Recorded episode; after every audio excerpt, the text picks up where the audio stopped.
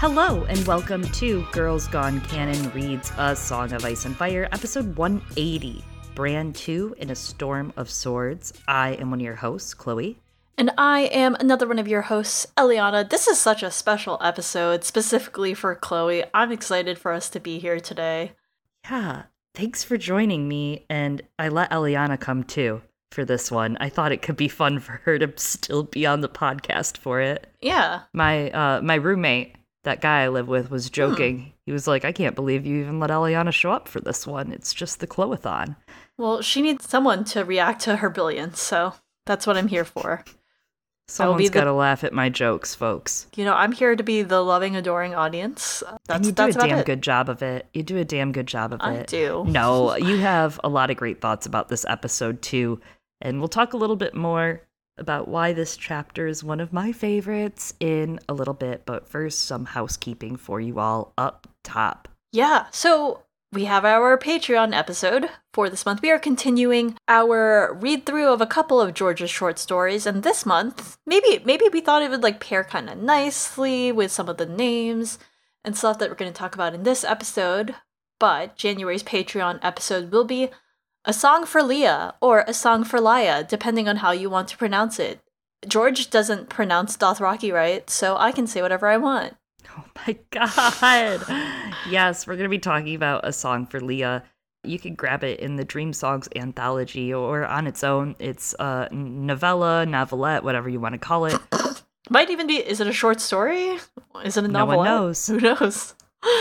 It's got a couple little sci fi themes in it, and yes, some very familiar names and characters in some ways that you might know from the ASOIAF world or feel at home reading, right? I kind of like that these stories are tangential, they're not in the same world, but they have some George in them, that's for sure. You read it and you know it's George R. R. Martin. And that's available for patrons in the Stranger and above, $5 and up. Now, let's say you want to be a patron in the Thunder tier and above, the $10 and up tier. You get access to our special Patreon Discord. Patrons in that tier over at Discord, there are, oh my God, we have like over 100 members of this Discord, which is amazing. Thank you so much to everyone that's joined. We hang out once a month in the voice chat. We do a video voice chat where we do brunch slash happy hour. And there's games and get to know yous and icebreakers and just chit chatting. And sometimes we talk about, I don't know, sometimes we talk about ASOIAF. Uh, Sometimes. the HotD days were like completely just talking about the episodes. It was a blast, even though we had other events going on that we were also all hanging out and talking about the episodes in. It was a blast. Sometimes you just talk about British slang, you know, and and celebrities Yeah. doing silly tasks uh, for like some game show that now I forgot the the name of. It's really cool to have people from all over that hang out in our Discord and come to these brunches. This month's is going to be January 21st, Saturday, and it's going to be the last Saturday brunch for a couple of months for another reason we'll tell you about in just a moment. But if you are in that Thunder tier or want to join that Thunder tier, that is just one of the perks that you will get as a member of that tier at patreon.com slash girls gone canon. And starting Saturday, February 4th, we will have another event taking place weekly. this month's brunch, January 21st, 1 p.m. Eastern Time. And then that will start transitioning in February, February 4th, to coverage of season three of His Dark Materials. Our wonderful patrons, Cassidy and Pete, are hosting slash co-hosting a rewatch of His Dark Materials season three. Yeah, and there are even going to be some guest hosts here and there. I'm hearing uh, a couple people have volunteered to take some episodes off their hands, and it's a great time. They bring, honestly, it's kind of professional. They've really Yeah. stepped the game up in series two when they did the rewatch. Series one and two, they did, you know, like full on slides with photos so that as you chat about stuff, you have the photos right there. A couple people even did, I think, GIFs and video clips. So I think season three is going to be a blast. It's going to be something to look out for. It's going to be emotionally damaging, but that's why we like the His Dark Materials series and engage with it, maybe. If you haven't checked them out and you are a fan of the series, or if you're looking for something to read, take a take a gander, right? Pull open a book. We did cover the main trilogy That's the first book, Northern Lights Golden Compass, second book, The Subtle Knife, and third book, The Amber Spyglass, as well as we've covered all of the novellas that Philip Pullman has put out in that universe over at Patreon for Stranger Tier and above. And if that's not enough, we have started the companion trilogy, The Books of Dust. We have finished La Belle Sauvage. Our coverage of that is up at a platform near you. And I'm hearing from a little bird that the next book in the companion trilogy is not far off from hitting GGC production. So keep your ears, keep your eyes peeled. It's a secret. A secret commonwealth. but yeah, and as well as completing our coverage of the main book trilogy, we have, of course, put out all of our episodes already of His Dark Materials, uh, which wrapped up here in North America. Yeah, notice Eliana called it season three, where it was series one and season two. Because it aired first in America this year, Yeah. legally that makes it a United States show now. Yes, legally we own it now. Oh my god. It's called the Golden Compass now officially. That's been on actually fascinatingly. Maybe it's tied to this to the series. It has been on a lot of airplanes recently. Like United Airlines has it for sure, like amongst movies that you can watch. Interesting. Yeah. Interesting. It's coming back. It's making a comeback. really I will also say at holidays, it is a big holiday movie. All the stations play it at holidays for some reason. That's it, it's so like a fascinating to me. I literally think because they think the story is tangential in a way, which it is to C.S. Lewis Narnia stuff. And I think those, a- and you know how like Harry Potter and Narnia and all that, those movies are big Christmas ones because they usually have snow scenes and family shit, and everyone can watch them. I really truly think that they consider it a holidayable movie, holidayable programming. That's so funny to me. It's so I- funny because it's can't get over literally it. not about that. Yep. Yep. Yep. But Well, that that movie wasn't about anything. Let's be so- real. someone's making money, so happy for them, I Uh, guess. Yes. Yes. Well, thanks for listening to all the housekeeping. I I know this is the trudgy part, but we're about to get to all the excitement, and this is a big deal. Eliana, you've gone like weeks starved of attention, of reviews, of emails. No one's commented on Podbean. No one's cared about you except me every day. oh my gosh. Am I being isolated? you had a plethora of emails, messages, comments, support, tweets come through for you to talk about and read about. I felt like Rapunzel there for a moment with uh no one cares about you but me. Brush his hair. Uh, none of these comments talk about the best part of the podcast, Oh which is the constant negging back and forth. Yeah. So we did get some nice words from one of our friends, Jamie. Not that Jamie though. Spelled a little different. Another I, but not where you think. where do you think? I don't know. I just wanted to quote. I just wanted to quote Madison from from She-Hulk, the best character Yes. out of She-Hulk. Uh, but anyways, Jamie sent us a nice email. Thank you very much for that. Uh, there are some things in it that we might address and come back to at another point. Yes, very much so. There's always a time and place in our email world. We do keep them. I mean, we have a little a little folder. We put them in, and uh, we go searching for the right stuff. But there's a lot of right stuff today, like what Clara sent. She is a fan of our coverage of the Bran chapters thus far, and in episode 179 last week, Bran one, ASOS, she thought she should write in about the alpha and beta wolf discussion and how usually wolves choose their leaders on physical strength and ability. But, but, there are African wolves, sometimes known as wild African dogs, who decide on their leader based on talents and personality traits. So sometimes their alpha can be physically disabled, and scientists have found wolves without tails or legs leading their packs. They said, I wonder if the concept of a physically disabled leader is an idea that interests George. Hmm, what could it mean? What could it mean? Also, Eliana might like these wolves as they're very cute and they have very big Mickey Mouse ears. Thank you so much for this email, Clara. And yes, agreed. Like uh, Clara also says something that you know, the term alpha has been very misappropriated by certain movements of people. I don't know if I should even call them a movement. I don't know if they deserve that title.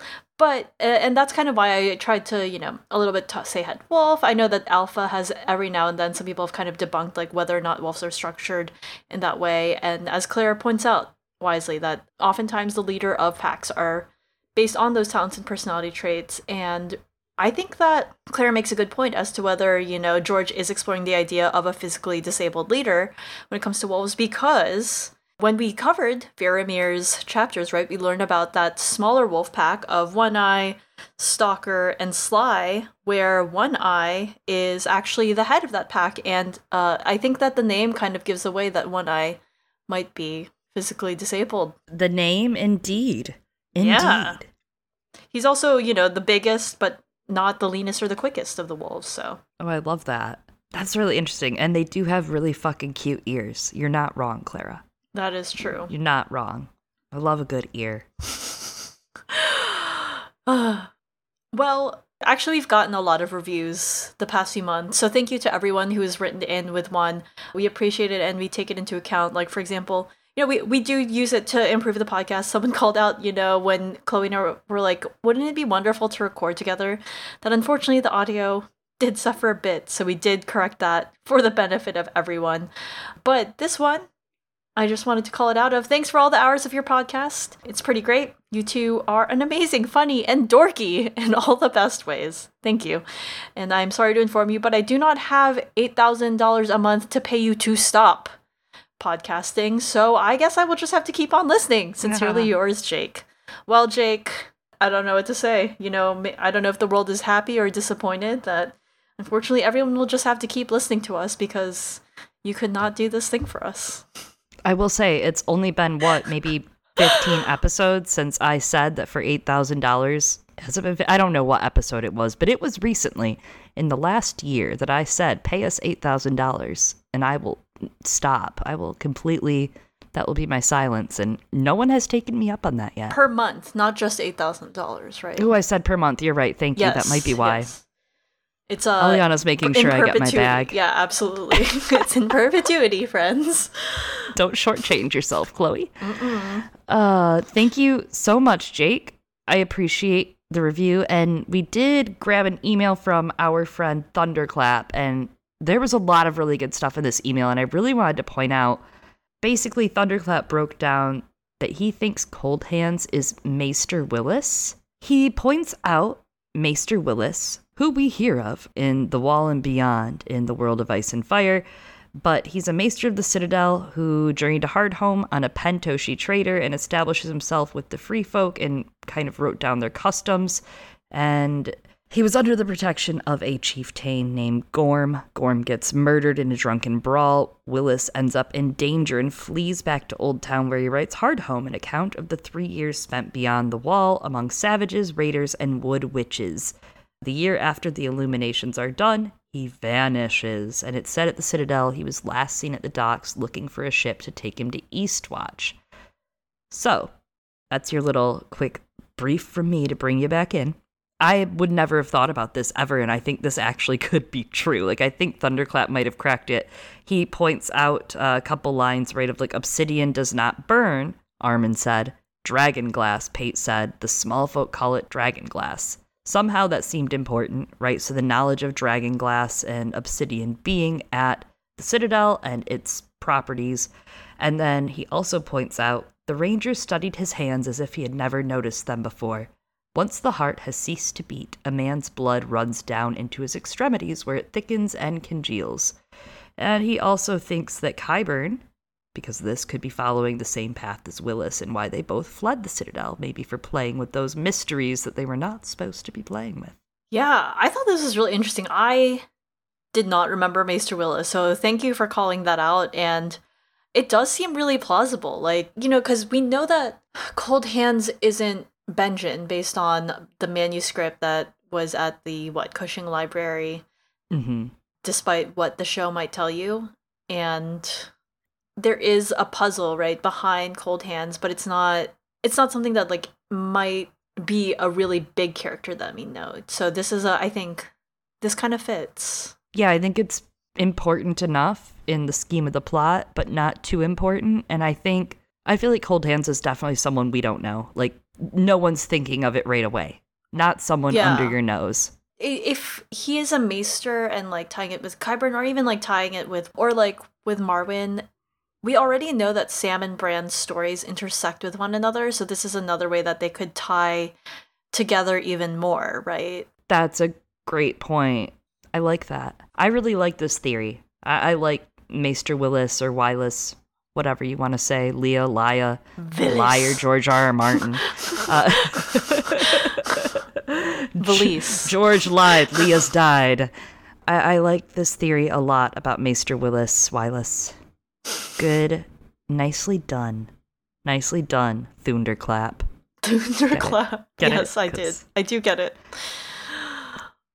So, our last thing that we got before we get on in is from our friend over at Twitter at Weirwood Throne, who put out a great thread after Bran 7 in Clash talking about the parallels of the Clash prologue with a Maester amidst a smoking ruin, right, with Dragonstone, and then the finale with Bran's final chapter and Luwin dying in Winterfell, and some of those great emotional beats between the two, uh, tying them together with prophecy and with rulership and with identity and lies. And it's a really great thread. I have linked it here.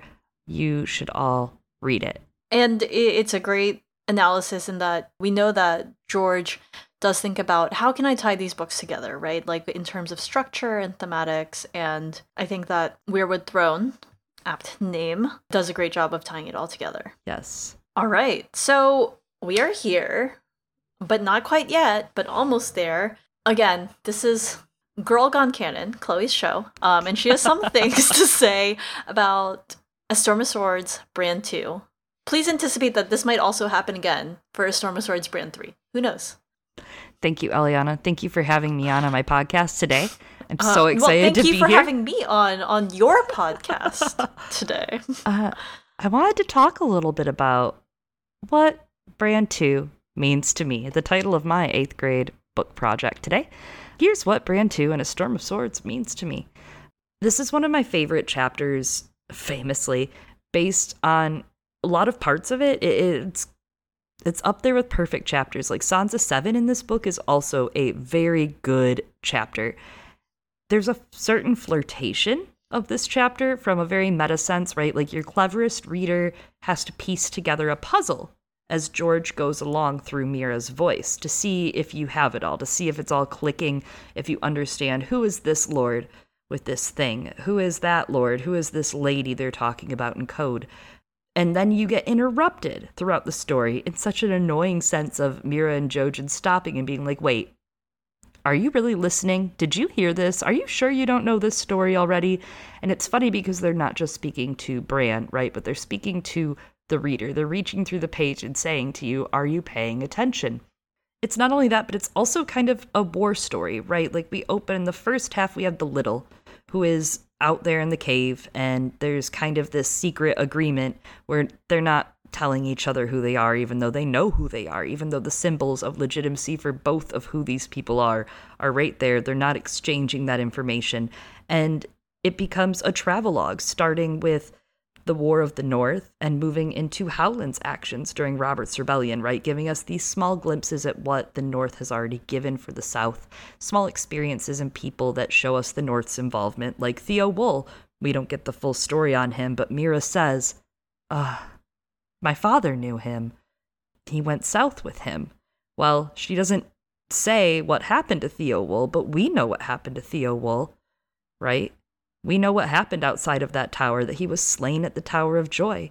And not only do these characters in this chapter start to unravel here, but they start to unravel in different places throughout the book, right? Arya's chapter is also a really great story that intersects with Bran's story without really physically doing so. Uh, in Storm, she's hearing the other side of a lot of these stories. She's hearing about some of these characters from the rebellion. She's even re meeting some of these characters from the rebellion.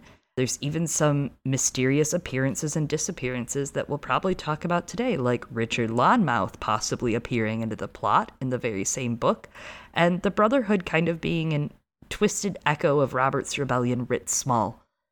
The mystery of this chapter and I don't know what surrounds it. It's it's one of the fandom's most like lusted after enigmas, right? The answers to Robert's rebellion lie just beneath the surface if we can only dig deeper, mixed with that innocence of storytelling, something that remains so central for not only Bran's plot, right, who we opened the story with old Nan and her stories and that's part of his his story, right? Keeping those stories, preserving them, opening with his father, the stories his father taught him something that also remains central to a Song of Ice and Fire's themes, to the song itself. I think about the theories that this chapter alone is able to like stem in the community in essays and podcasts and I think it's just a very powerful favorite chapter of mine that it tells the story of the little crannog man who could to Bran the broken boy who also could and also that it tells the story of his kin, of his family that he's so sorely missing and of his pack that he never got to know. Mm, that's a great summary of what makes this chapter so important, right? It, as you said, it ties together with everything else. It kind of, speaking of the structure of books, it kind of encapsulates and is a sort of like archstone, right? That that holds together the entirety of a storm of swords. A lot of it turns around this, and you're gonna walk us through it. We're gonna dig into it. You talked a little bit about how we're gonna see a storm lord, so Let's jump into our lightning round. Yeah, today's lightning round, we kept it Stark plus the one Dany and Sam chapter. Sorry, Davos, Jaime, Tyrion. Come back again next week. See you later. Goodbye. Goodbye. And kick it off, Eliana, with some Arya 2. Yeah, Arya 2. Arya and her team of scamps are caught by a new band of brothers. But this time, there's something familiar about some of them. Catelyn too. Catelyn awaits her punishment by the king, but he crawls back with his tail between his legs because the young pup has taken a new wife. Gasp. Jon too. Jon daydreams of attacking Mance, but at night sleeps inside of Ygritte. Yeah, he does. Sansa too. Sansa's given a new dress, but the motives for having said dress are ulterior. No, no, no. Arya 3. Hot Pie stays at the inn to live out his baking dreams, and Arya and Gendry continue on with the Brotherhood without banners. Samwell 1. Sam runs from ice zombies and bravely slays one with obsidian. Catelyn 3. Robb must decide what to do when one of his men betrays him. Betrayal. Arya 4. Arya meets the ghost of High Heart. Daenerys 2. Frustrated in the night, Daenerys takes Irri for a lover. She ponders how she will lead compared to her family members. And boy, are we at a chapter to talk about that. Bran 2. Stories are like old friends. You have to visit them from time to time. Aw, like every single week over the course of several years. until we die. yeah, or next month if you want to revisit his Dark Materials season three. Okay, so Bran 2 begins with them walking along Greystone Peaks, Blue Lakes, Piney Woods, a lot of great natural imagery here that is not, in fact, from the wolf POV. The forest floor carpeted in needles, looking into the clear, cold night for the ice dragon. Tune into our coverage of the ice dragon from last month. The blue star in the dragon's eye points them north. Osha had told Bran this once, and he thinks about her, wondering where she and Rickon are, and imagines them safe and warm eating eels and crab pie with Lord Manderley, or even warming themselves at Last Hearth. But maybe this is just projection because Bran's days are now up and down, up and down, as Meera describes them, cold and spent on Hodor's back. They're probably having a very bad time, Osha and Rickon, right? Like they're probably in the autumn borderline winter storms to Skagos. They're probably everything's horrible. Yeah. I mean, everything, like, it might be horrible, it might not. They're not eating eels and crab pie. They might be eating people. Who knows? but. Uh, they yeah they are not at all where Bran thinks they might be and I mean everyone's having a bad time right now like they're going up and down because of all these mountains but also it's life is a roller coaster you know that's why I don't go on roller coasters this is really great advice that you could give to Bran. You know, last week I said, what? Don't Grand Theft Auto that boat. This Yes. week you're like, don't do roller coasters, Bran. hmm These are really sensible. Meera says she hates Prince Bran's stupid mountains, though she loved them yesterday and says her lord father told her about mountains, but she'd never seen one until now. So now she hates them. But she says she also both loves and hates them. And Bran says, mm, I don't know how someone can feel two things at once, uh, that they are different, like night and day, or even like ice and fire. Uh, Westeros mountains, real quick. I just was thinking about what mountains Howland would have seen, right? Because the most Ah. mountainous populated geography is really in the Vale, where you have Headman's Mount and the Three Sisters and the Giant's Lance in the Vale and Mountains of the Moon. And in the north, you have the northern mountains that we're literally in right now, exploring the northwest side of the north, located kind of west of the King's Road, south of the Gift. Beyond the wall, you have the Fork Top, which is in the Frost Fangs, and then the Frost Fangs themselves. And finally, we have the Red Mountains in Dorne, dividing Dorne in the south from like the Stormlands and the Reach to the north. Houses in this area are Blackmont, uh, you have High Hermitage, the Daynes, Kingsgrave, Skyreach, Starfall, Wyl, and Yronwood, and of course, these mountains contain the ruins of the Tower of Joy and the Vulture's Roost. So it would have been the Red Mountains he told her about, right?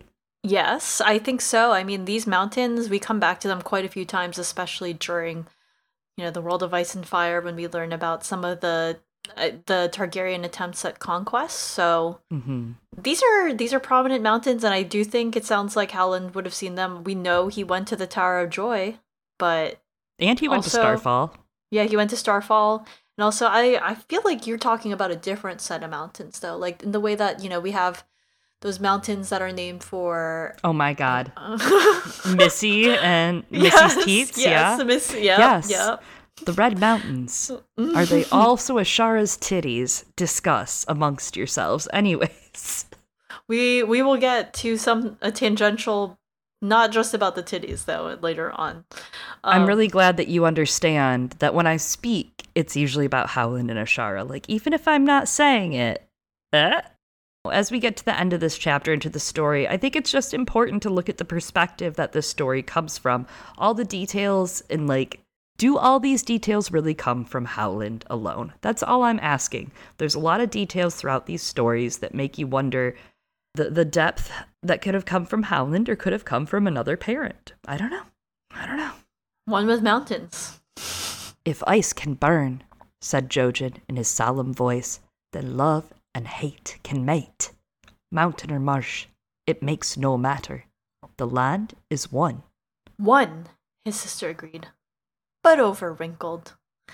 Other than the, the land is one, that seems pretty important, right? But also, I mean, we talk a lot about this line of "if ice can burn, then love and hate can mate," right? Of of things being paradoxically encapsulated in in one thing, right? And the complexity of of ideas and of people, etc. I feel like what I've said kind of is enough because we've talked about it probably in like I don't know a bazillion episodes throughout our podcast. That's how that's my take on that. I love that it is very much like shades of gray versus black and white, right? Like Meera's like, yeah, the land is one, but it's overly wrinkled. There's too many wrinkles in it, too many complications. You know, it harkens back to what like Melisandre's onion is what it makes me think of is you either good or you are bad. And I'm like, no, you can cut that hunk out.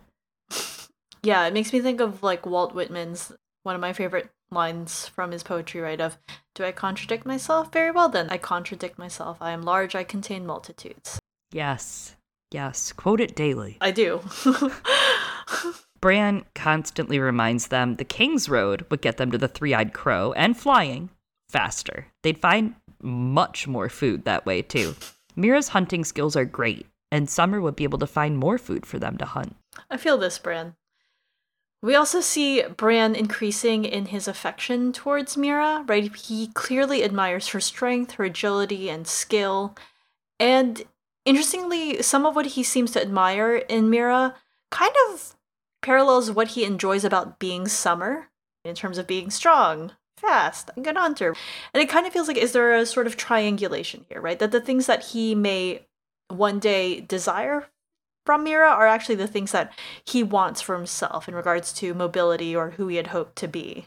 I like that you've called that out because there's also that need and want that he wants to be able to protect his friends and also contribute to their protection or contribute mm. to their day and being physically limited makes it so like like summer like for him right now he's sending summer out in the woods but he's not finding really a ton of food. He's finding a little food but not a lot where they are. And he yearns to be able to give them something in exchange for the protection and the kindness that they're affording him and he feels guilty. Right now he feels like all he's doing is failing at the only mission he has. He has no other options that can give him that little dopamine hit of i've done something for the group.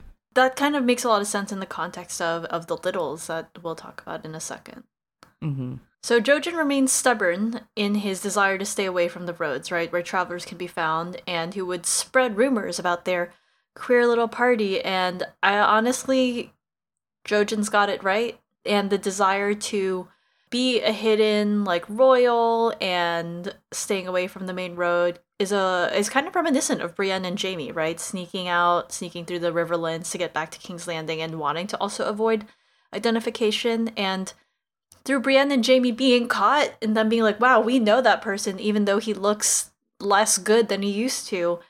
Apparently Jojen's fears are very warranted. Great way to tie that together because that is like happening right now.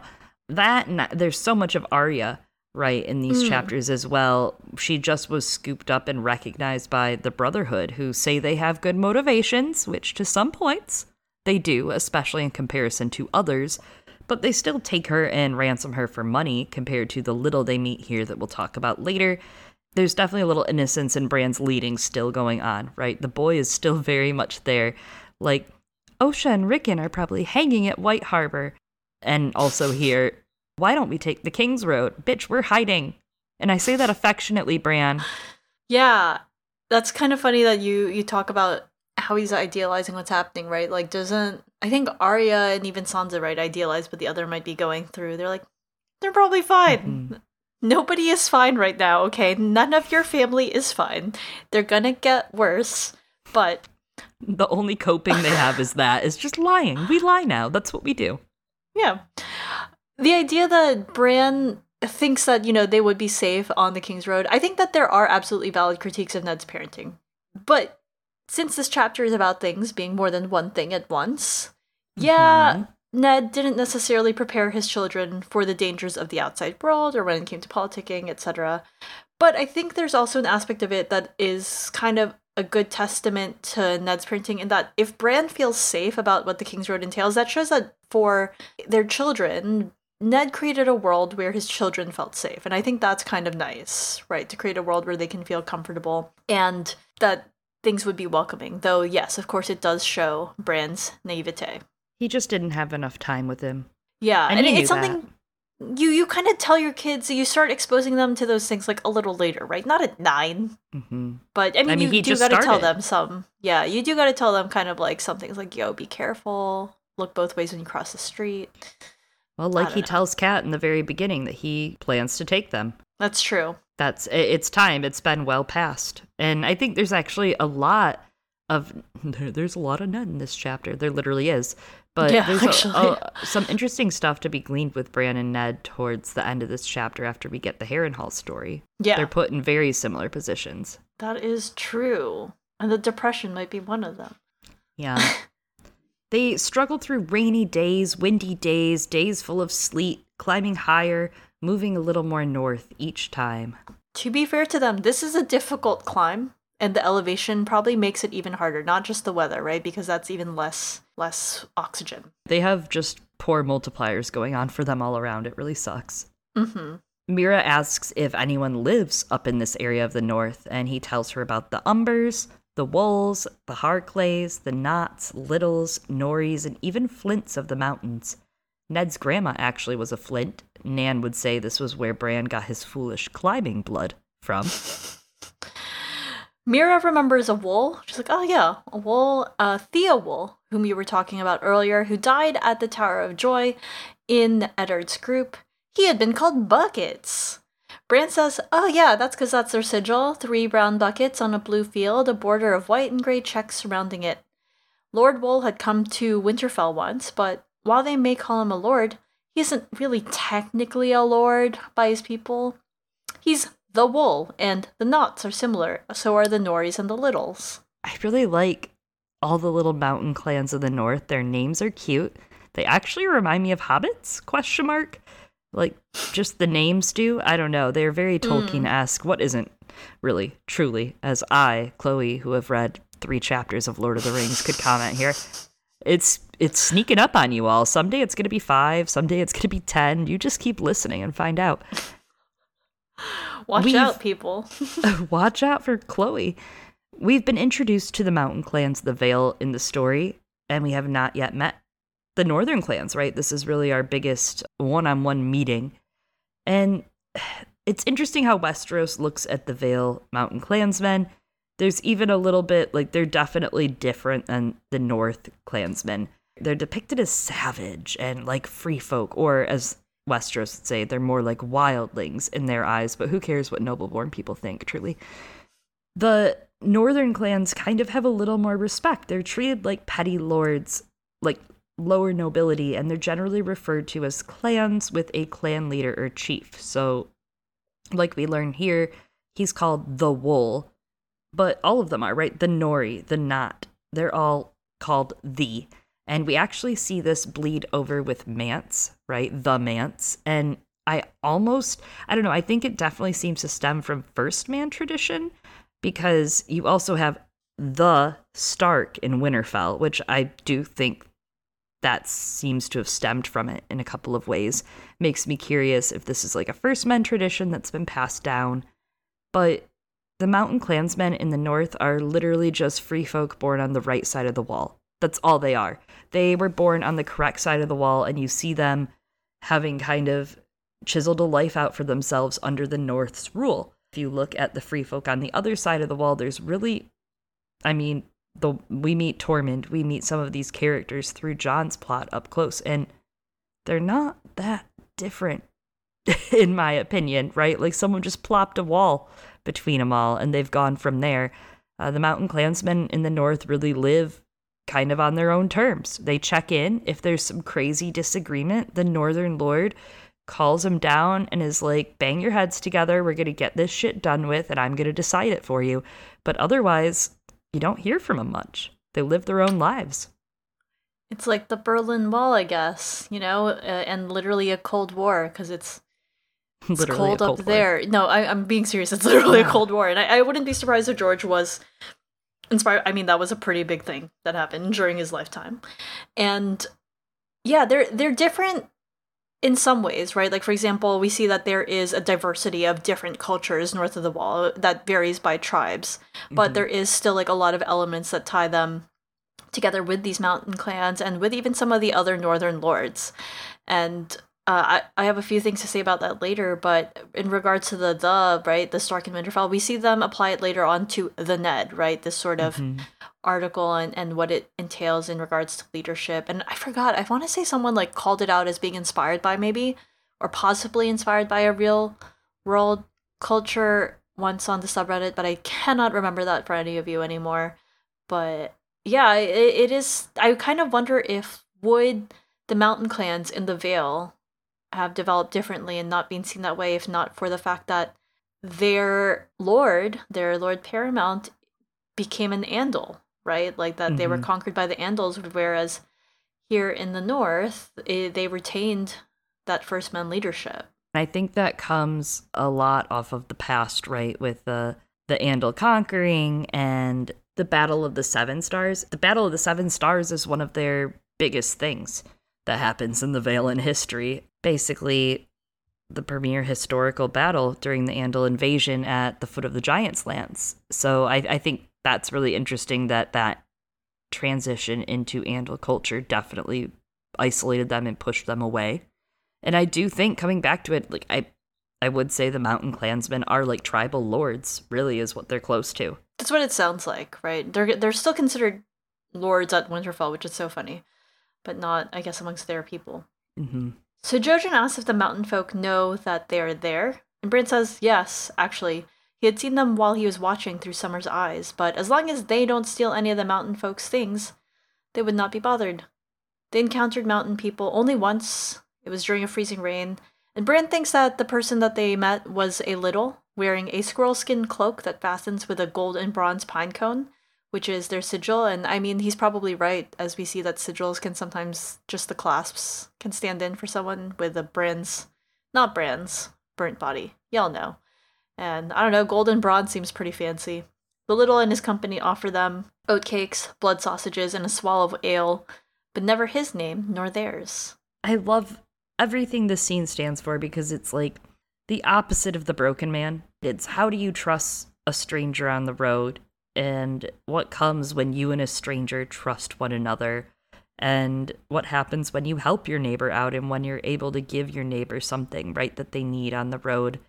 I just it's very it's nice to see right in the midst of all this war in the north that's just slowly bubbling up to the surface and bitches getting flayed and all that it, it's a nice exchange It is. It reminds me a little bit of two biblical things in regards to the parable of the Good Samaritan, Mm. right? The person who stops by and provides aid to that beat up person, even though a lot of other people who were supposed to help him did not. Also, that idea that what I'm gonna I'm gonna misquote this, but when Jesus said something like, you know, when you help your neighbor, like care for someone the hungry or whatever, you are caring for me, right? Because i actually just really called know. jesus to fact check this and you're oh, wrong. Oh, thank you. Well, no i'm was- just kidding. i'm just kidding. I didn't I, actually I do said it. I was going to misquote him, so. Yeah i know. I just wanted to give you shit. But that's true. Like that you, it's it's like in the name of the king's justice right? When you do things in the name of the king except the king's not a god obviously because that bitch dies. Except for in this one where maybe he a little he is a little maybe not a king, maybe a god emperor, who knows? a worm? A worm. uh, so I have not tried oatcakes. I would like to. Uh, we are also a food podcast, so we're going to talk about this. I have never tried European style blood sausages, but I am a big fan of Korean style blood sausages. I have I I might have tried Thai Thai blood sausages, incidentally not Filipino ones, but there's one that is not that far from you, Chloe, that I highly recommend that I love. It's a at White Yak in Manayunk. It's a Tibetan restaurant. Super good. Their blood sausage is got like it, it's also herbal. It's very good. Highly recommend. i'm interested Get the mung bean jelly noodle things too. Those are so good. I must say, Eliana has flown mm. to a different place. She is skin changed into a bird of a different feather, and she's gone from me. And I just wish she was here to order for me all the time. Damn. I know who to trust with my stomach. It's you. Mm-hmm. It's you. Yeah, this is a food podcast. Bran asks if it's far to the wall, and the not so little Liddle says, Not so far as the raven flies, farther for them as lacks wings. I thought that was very interesting, like a little riddle on your way to go find your new Jedi. Well, maybe not Jedi, Sith Master, whatever you want to call him. Bran tries to say they should take the King's Road, and he's cut off by Meera, who finishes his sentence. She's like, Yeah, yeah, yeah, we should take the King's Road. But the Liddle actually doesn't agree with Bran. He's like, I'm the goddamn prince. This is bullshit. Even the anonymous prince. The Liddle says, When there was a Stark at Winterfell, a maiden girl could walk down the King's Road in her name day gown and still go unmolested, and the travelers could find fire, bread, salt at many an inn and hold fast. But the nights are colder now, and doors are closed. There's squids in the wolf's wood, and flayed men ride the King Road asking after strangers. The Reeds exchanged a look. Flayed men? said Jojen. The bastards, boys. Aye. He was dead, now he's not. And paying good silver for whiff skins, a man hears, and maybe gold for word of certain other walking dead. He looked at Bran when he said that, and at Summer stretched out beside him. So regarding doors being closed, the Liddle talks about a Stark in Winterfell. It sounds like people had more of that sense of community and collective support throughout the North, not just for their immediate family, but for one another in general. And it sounds as though having the Stark in Winterfell, and especially Ned, really encouraged this idea of the pack survives, not just for his immediate family, but for everyone in the North. And ideally, I'm sure he felt that way about everyone in Westeros. He probably did or would have, considering that he went all the way to the south for his friend Robert and did do that very nice thing for Cersei. We also have some wordplay, some mild foreshadowing here, right, about the bastard's boys and how he was dead but now he's not. Uh, because, you know, Jon Snow, right? A bastard, motherless, mm-hmm. damned. He is a bastard boy who is going to be dead and now not. And then finally, I would like to say that the Liddle, after he says all this stuff, and then he looks at Bran and Summer, like, I think that is peak comedy. He's just like, hmm.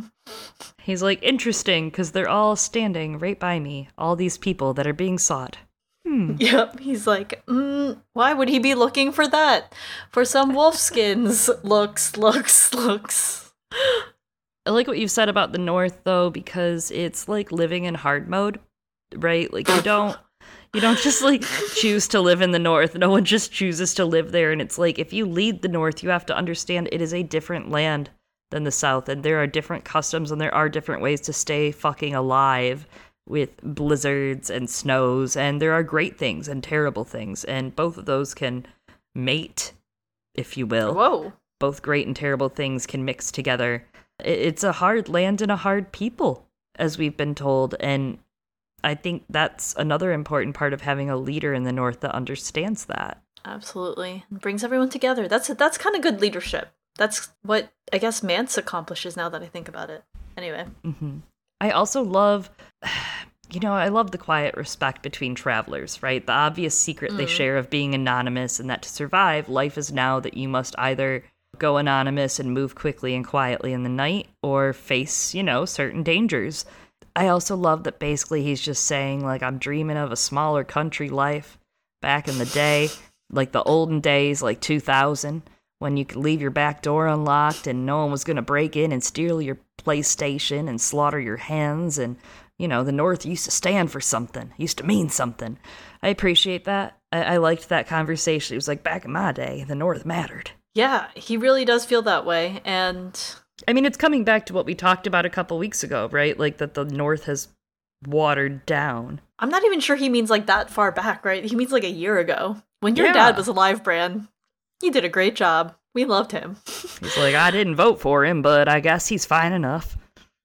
Yeah. No one voted, by the way. yeah, no one voted. No one at all. They were like, I don't know, mm. Brandon could have been good too, but he's dead. Yeah. The, so dead. so is this one. So is this one. So Wink wink, nudge nudge. So he continues on telling them, I wouldn't go to the wall. I don't know why he's southern now. And he says the old bear went into the woods, and only the ravens returned without message dark wings, dark words.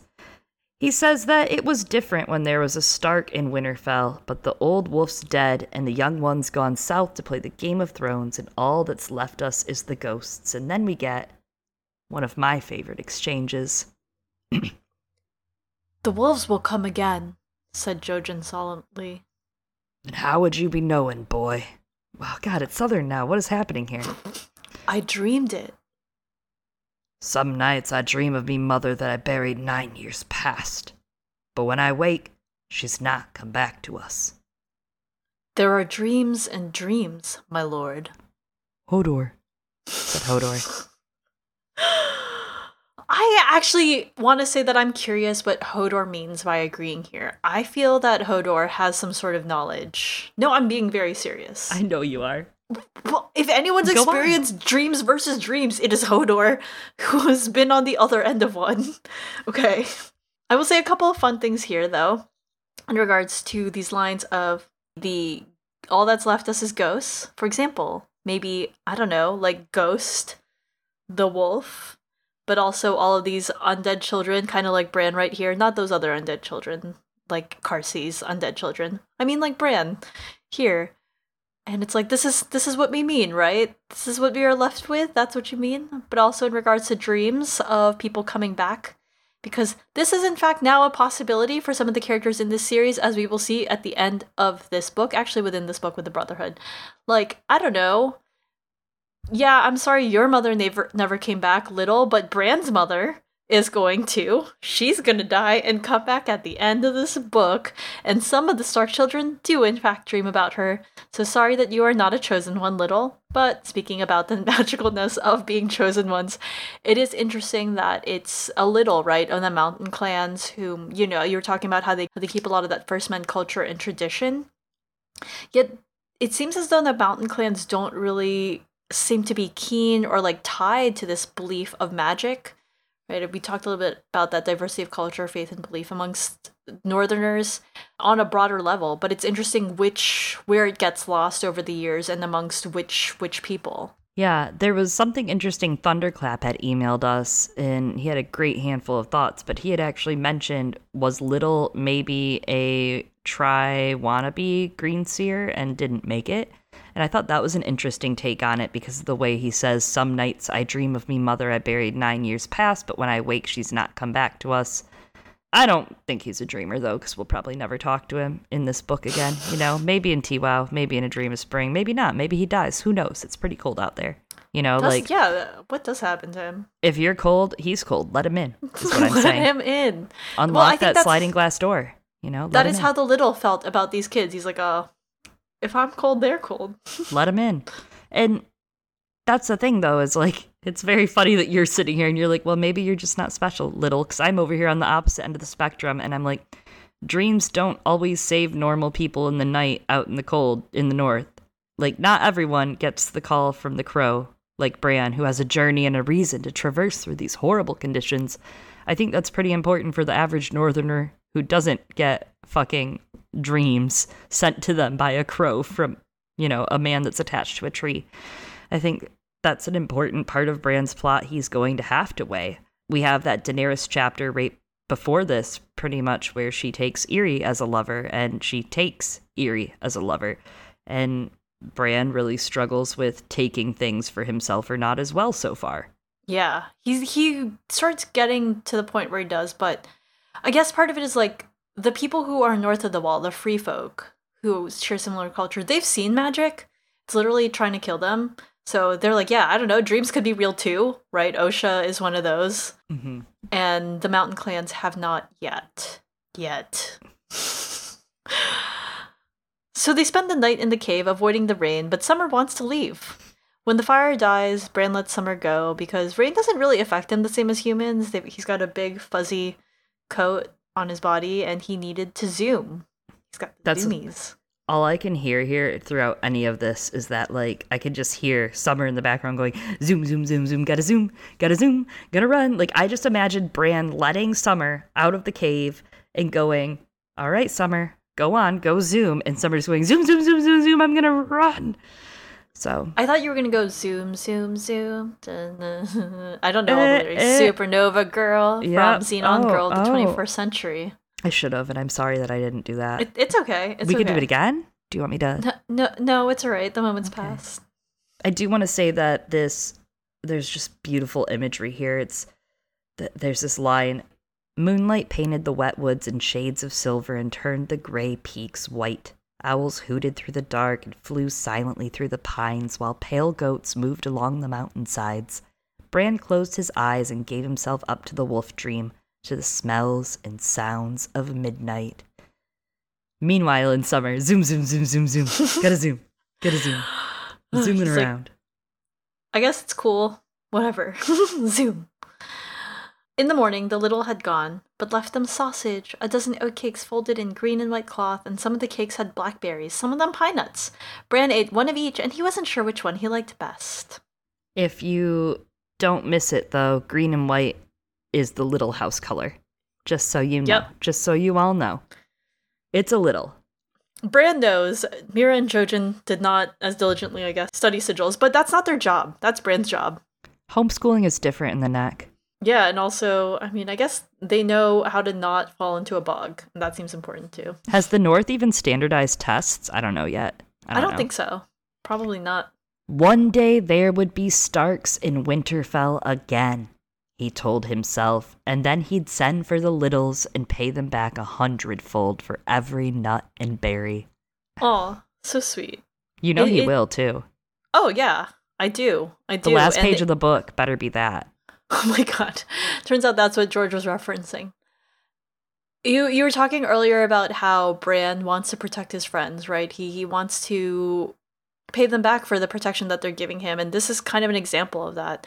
Bran really shows gratitude for the kindness that he receives. He doesn't really show entitlement to it when you come especially when you compare it to another prince who's or king. I'm sorry, he's a king right now. Joffrey, who expects to be wined and dined, right? As we see at the beginning of a Game of Thrones when he takes Oh, he'll Sansa be out on that and excursion. dined. Oh, that's right. wined and dined. More like wined and died. Died. Fucked around and found out. Yeah.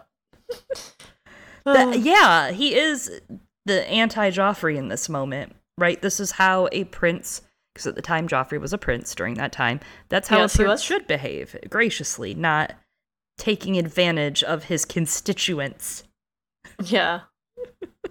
Especially those who have less. So Bran has nothing right now. So Also, they do not get to vote again. Just sorry, just making Mhm. sure we're all clear. I think that the North is kind of, in a way, sort of voting ish right now. yeah, we don't vote for fucking Ramsay. That's for sure. They also do not vote for Theon. Do not forget that. They did not vote for Theon.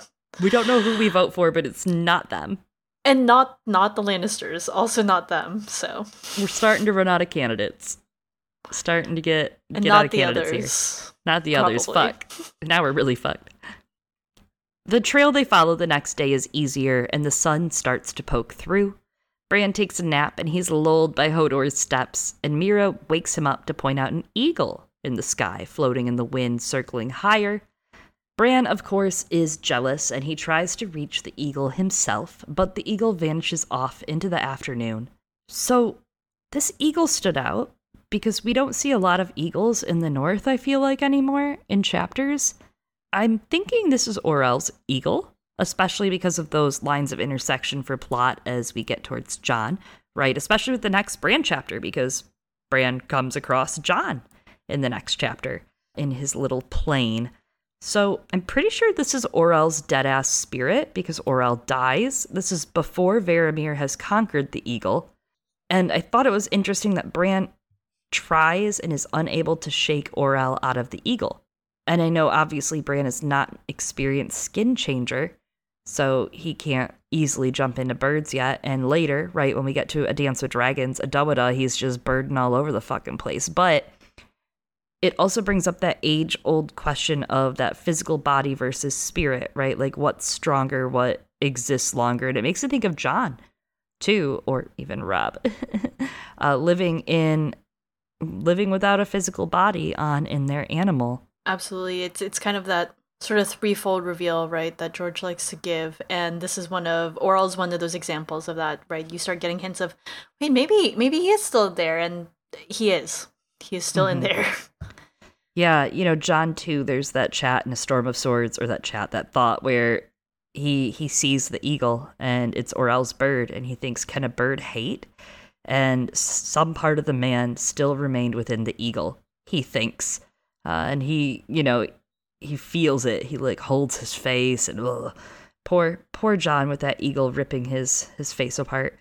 And then you have Jon 10, where he speaks to Varamir. The skin changer was gray faced, round shouldered, bald, a mouse of a man with wolfling's eyes. Once a horse is broken to the saddle, any man can mount him. Once a beast's been joined to a man, any skin changer can slip inside and ride him. Orell was withering inside his feathers, so I took the eagle for my own.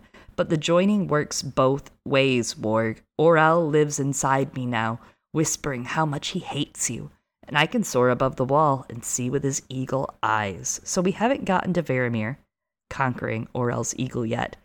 Uh, but interesting if Bran had taken Orell into him. Oh, there. That would have been very interesting if he had been able to conquer that bird and if he does get a little infected by taking someone else's mount ever. I kind of like the pettiness of yeah. I hear Orell. He hates you, and and also you know what the saying is, right? It's coming back to what Jojen says: "If ice can burn, then a bird can hate." That's That's basically it. Yeah. that. That was what it said. Then a bird can hate, a bird you, can Jon. hate. uh, and I mean that horse broken, right? A little foreshadowing for Hodor, but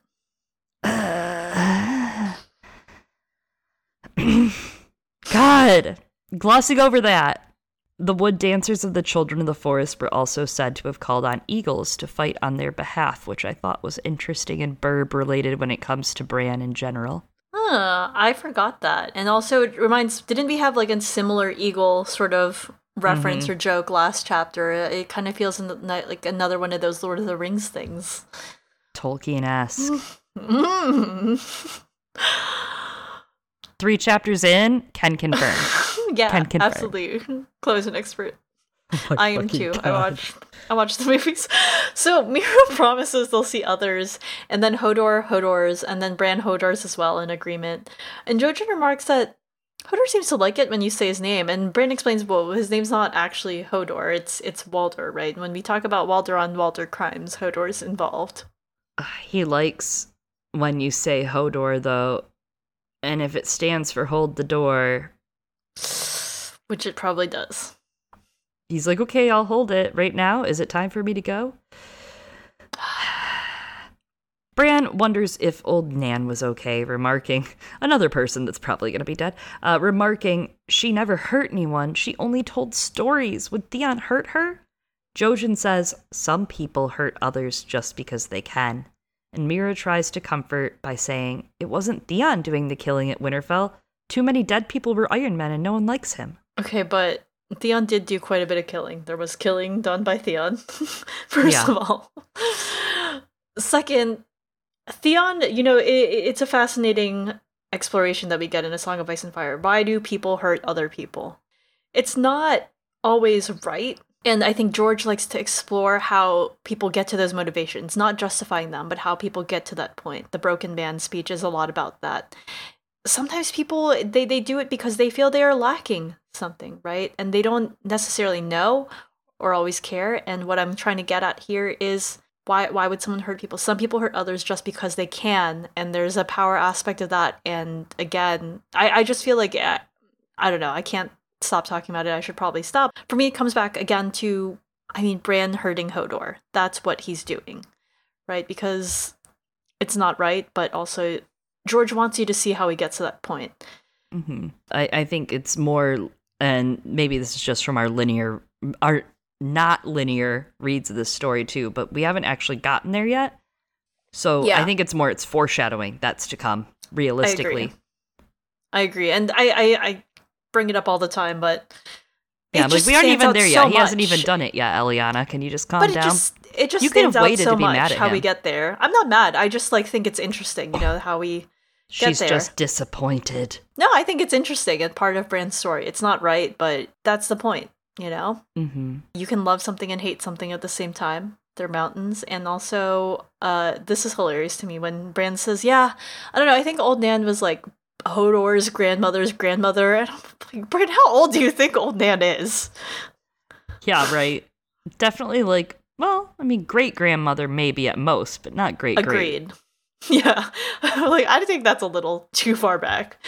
I will say though, I think it's important that that's that he like even like fucks it up and says that because then you get to the Blood Raven reveal eventually and understanding Mm-hmm. who the three eyed crow is now that it's been gardened in and what generation she comes from is from way back in the day when trees walked the earth. I mean, Blood Raven walked the earth. Yeah, absolutely.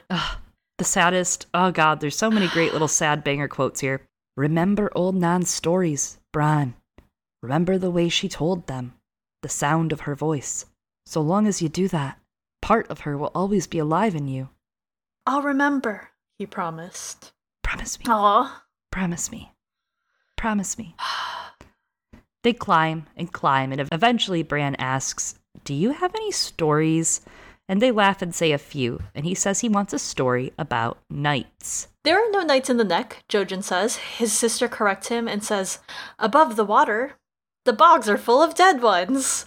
Jojen calls them Freys, fools, iron men, proud warriors who could not conquer Greywater and thus drown in their steel. We have this line of, The thought of drowned knights under the water gave Bran the shivers. He didn't object, though. He liked the shivers. Bran, you sicko. What is this, like 50 AC or whatever? Okay, Bran. Uh, this kind of stood out for me because of the way that he says he liked the shivers. And I don't think George thought of this until later, probably. But it makes me think of Jaehaerys and Alysanne's first child, who was also named a Daenerys, and she died of an illness called the shivers. She got a little bit too cold in the winds of winter. It made me think of that. It also made me think of dead things in the water Mm. from the Hardhome letter coming up. Ooh, things are gonna be bad in this neck. Huh? I haven't thought about that. Are they all gonna just swoop out of the water? I hope not. Oh my god. I mean, what if the the Night's King does the the shimmy thing and brings them Wait, that's just the show. But what if Euron does the shimmy thing and They all swim out. I mean, you know, I've talked already. I've already given my spiel on bogs being dangerous. Don't fuck around in bogs, people. again, I can barely stand up straight sober. So a bog? Uh, Mm-mm. eh. Mm-mm. So then Meera tells the story of the only knight that they know, who maybe was even a Crannogman? Maybe not. The Knight of the Laughing Tree in the year of the false spring. Jojen thinks that Bran must have heard this one a hundred times, but turns out Bran hasn't. And even if he had, old Nan used to say that old stories are like old friends. You have to visit them from time to time. Woo. And so the tale begins. A curious lad once lived in the neck, small like all Crannog men, but brave, smart, and strong, too.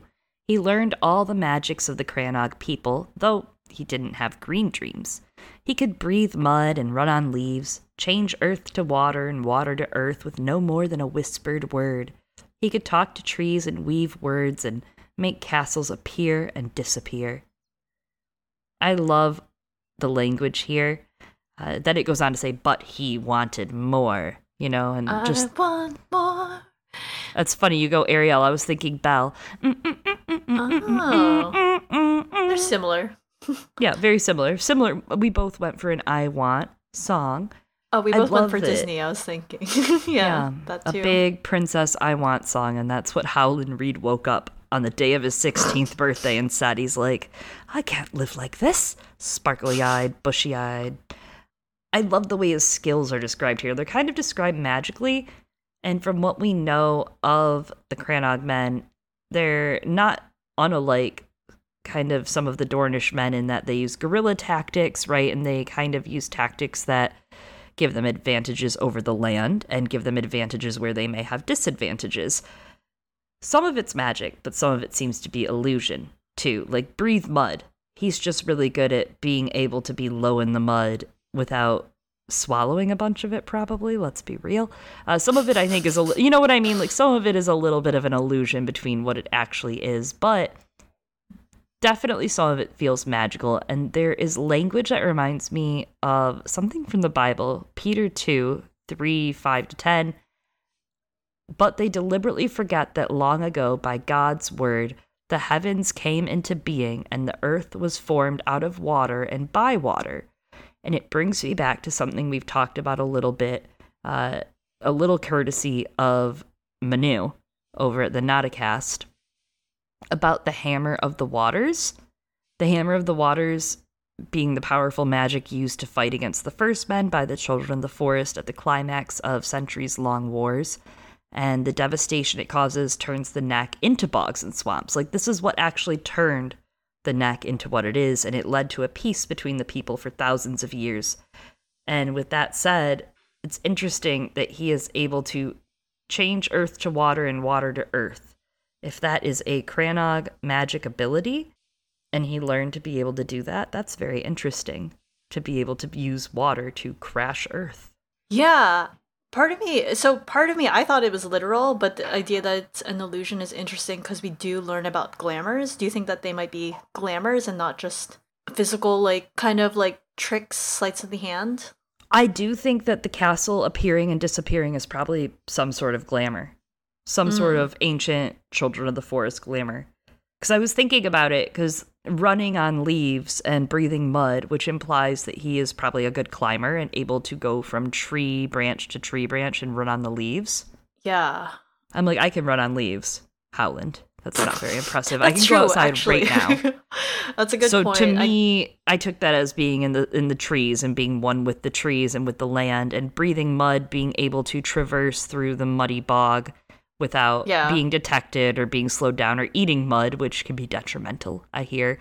And the changing earth to water, water to earth is interesting. And talking to trees, we already know that one. Weaving Mm-hmm. words, making castles appear and disappear. That's very interesting. The weaving words kind of stands out to me in terms of spells, and also we were talking about the power of a word, right? Mhm. And that is kind of what the story is about on a meta level, right? The power of a word, the power of narrative in terms of what you can make people believe in. I mean, in this, right? Or the power of lies, stories. That's why it matters who, if you call someone a king, right? You turn someone into a mm-hmm. king, that's just a word, right? But somehow that's powerful.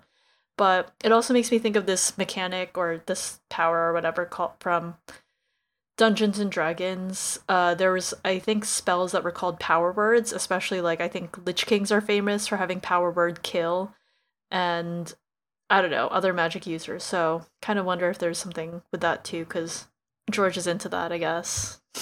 Oh, that's true. No, that's absolutely true. Huh. I don't know, uh, but don't yeah, know. that's true. I didn't thought about that. You're right. I could run on leaves.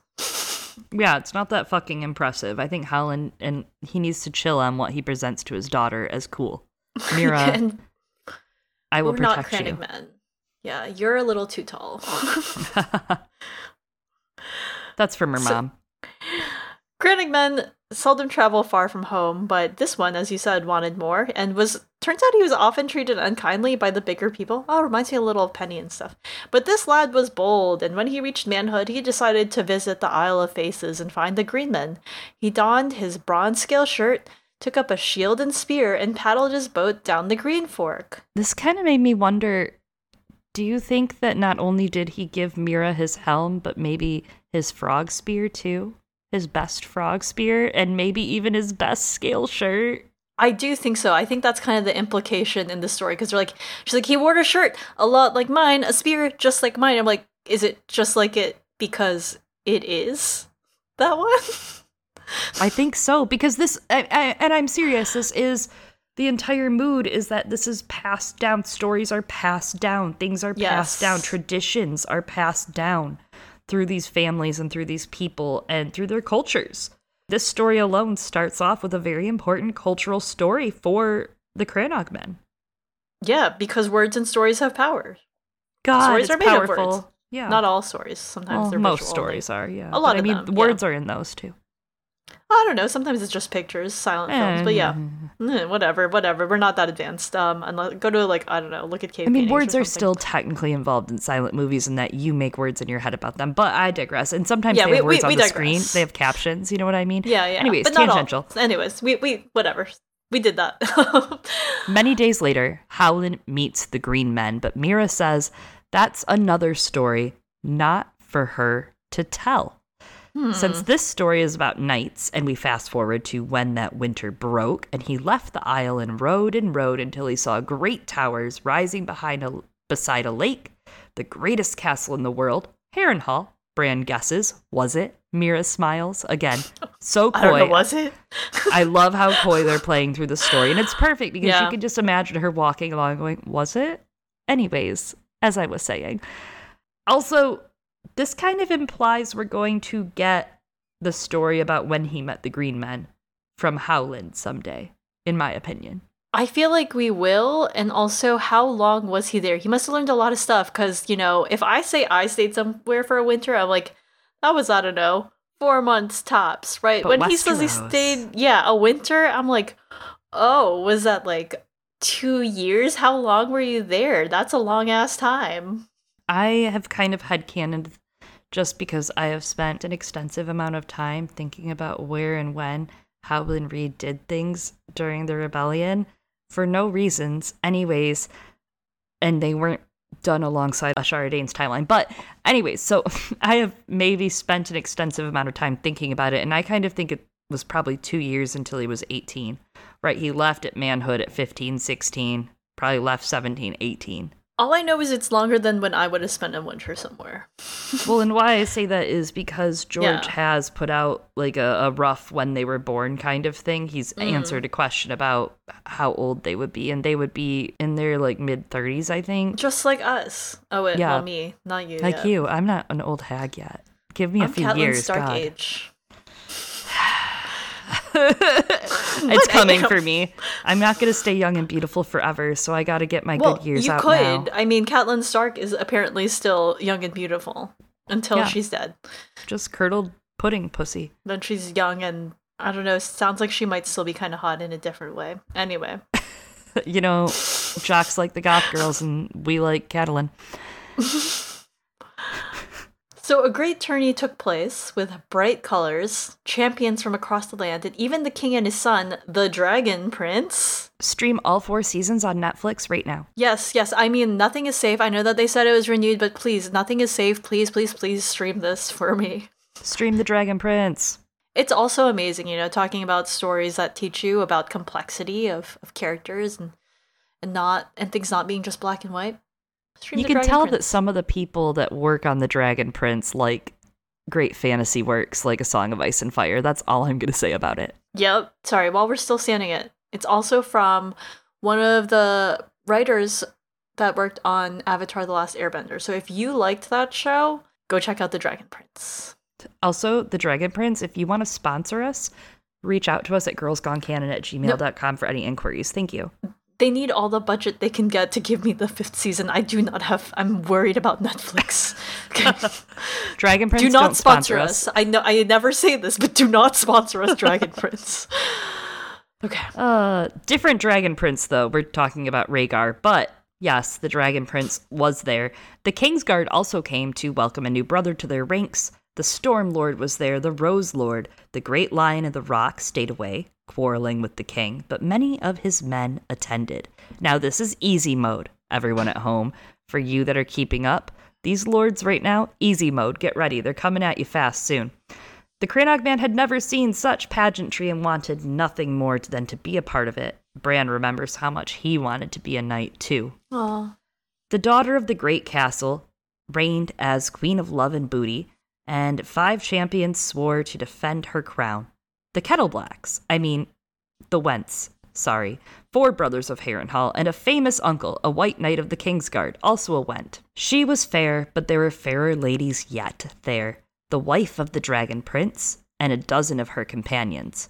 The knights all begged for their favors to tie around their lances. Bran starts to get suspicious at this point about this being one of those love stories and reminds Jojen that Hodor actually likes the stories about the knights fighting the monsters, so you know. And Jojen says sometimes the knights are the monsters, Bran. Which, wasn't this around when Gregor got knighted? I mean, Mm-hmm. by Rhaegar Targaryen himself? Actually, literally, yeah, that's part of it. Gregor plays into the story, you know, and finding out that the knights are sometimes the monsters is part of his sister Sansa's story, a big part of that, as well as, uh, you know, the start of how Bran came to be the way that he is right now. Yeah, major themes in the story. So the Crannogman gets thrown in a locker by three squires, maybe a little swirly in there too, right? They beat him to the ground and call him a frog eater. And Bran wonders, he's like, mm, that sounds like a Walders, right? Or no, he thinks about that they sound like the Walders. And the Crannogman remembered the squires' faces so that later he could take vengeance. Mm, very the North remembers, if you will. As they beat him up, a wolf made, and Bran's like, wait, wait, well, hold on. I need some clarification here. Do you mean like a wolf on two legs or a wolf on four legs? Because those lines are blurry for me right now. We get clarification. A wolf made on two legs comes to protect him, That's my father's man you're kicking. lays into them, and then takes the Crannogman back to the wolf's den where she nurses his cuts and bruises and introduces him to her pack of brothers. We've got a wild wolf, Brandon, a quiet wolf, Ned, and the youngest pup. Benjen, The two legged wolf maid Liana, Lyanna, insists that the Crannogman Howland. stay with them and attend the feast for the open of the tourney, that he has as much right as all the rest of the nobles to be there. So I thought it was kind of funny that, you know, one of them is described as the quiet wolf. It makes me think also of Ghost the the mm. wolf that literally makes no noises, therefore is the quiet wolf, and how Jon is in many ways actually Ned's son spiritually. Even though he might be the dragon prince's son, he's he's the quiet wolf. Yeah, he definitely adapted and adopted Ned's nature and took that on, that very solemn nature, that mm-hmm. serious nature, serious. And and the Lord's kiss. Wow. and exhibitionism if you take the Yeah. last couple chapters here and the next couple chapters. My God, That's a- Jon. Just That's fucking, a great point. Fucking in the camp. My God. Being into redheaded women. Yep. Everyone's like, we all heard you.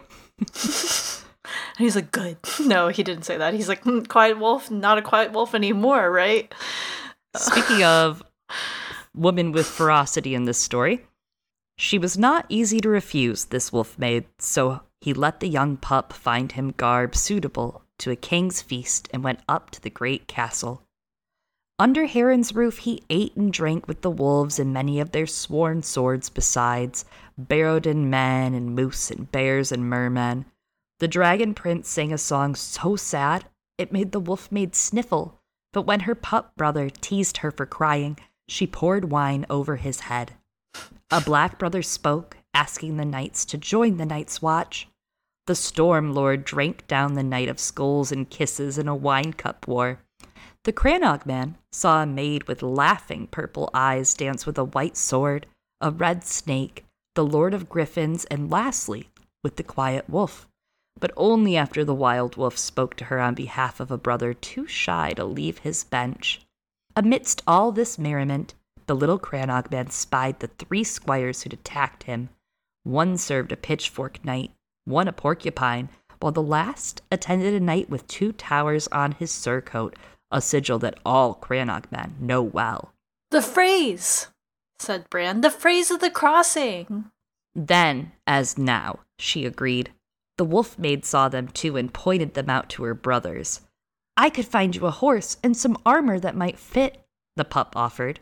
The little Crannog man thanked him, but he gave no answer. His heart was torn. Crannog men are smaller than most, but just as proud. Aw. I love that. I love I love them. I love the Starks. Yeah. God, I'm a filthy Stark lover. I'm so sorry. Filthy. I don't know why. There's something about a lot of now that this language and and people belonging, right, and deserve being deserving of respect as they talk about the Crannogmen being just as proud. It, it makes me think of Tyrion too and how he's treated. Yeah. That's all. That night, the Crannogmen prayed to the old gods and the neck, staring at the Isle of Faces, and then came to the tourney. Five days of jousting, a seven sided melee, archery, axe throwing, singers, Coachella, you know, as, as we've discussed Yeah. about tourneys. And of course, Jojen stops and says, You never heard this tale from your father? Bran says, It was old Nan who told the stories. Meera, go on, you can't stop there. I kind of wonder, like, are Meera and Jojen, like, low key offended? Like, are you sure? You, you really never heard this one? This is like the story of our dads falling in bro love. Like, what do you mean he never talked about it? Yeah, they're like, what the fuck? Why would Ned not talk about his best friend? We he risked his life. I do think maybe not offended, but like shocked, surprised. Yeah. It's also gauging what he knows, which is very important probably for them because this story means so much more than there was a mystery night. It explains why Howland is so intimately tied to the Starks, how the Starks treat Howland there at that tourney and how they raise him up and his family, right? And and just that friendship and what it means to him. And I don't know, I I- feel like there's so much to this story that's like also Bran, everything that happened this day, this week at this tournament is why the world is the way it is right now. Like why we're all here. It's why, you know, Robert was king. It's everything. I mean, this story encapsulates a lot of his youth that he doesn't understand necessarily yet. Yeah, it's the myth for how his father came to be how he is and his family and why there are so few Starks, right? Why is there no Stark in Winterfell anymore? A lot of them died. Yeah. A lot of things were different back then at the tourney and at the feast. And if you break down the Harrenhal feast, right, at Harrenhal, Howland eats with the Starks and their sworn bannermen. And this really stood out to me this time. in the context of the northern houses vying for fair, just Ned's attention. You have House Dustin.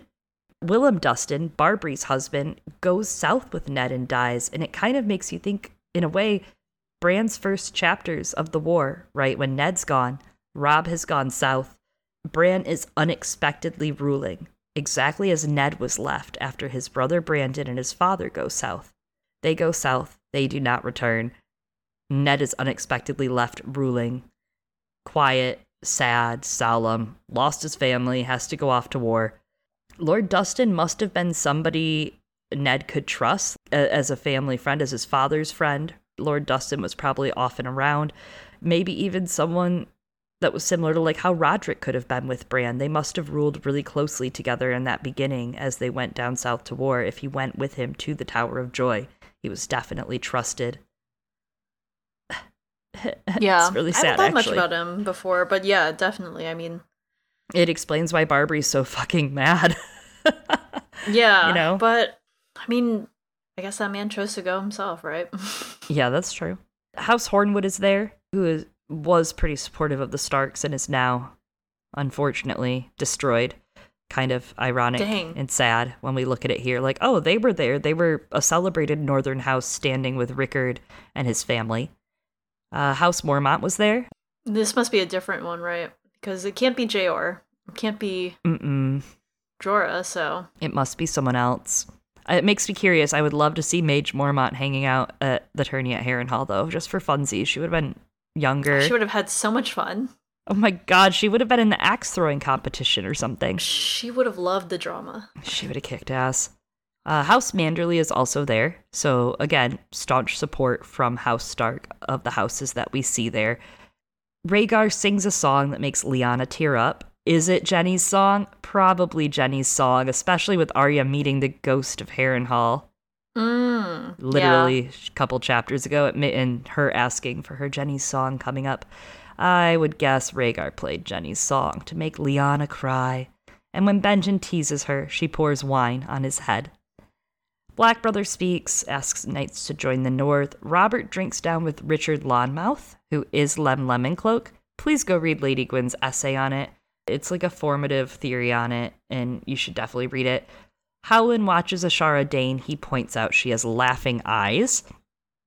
Just so you know, every other person in this story has never commented on her eyes being laughing.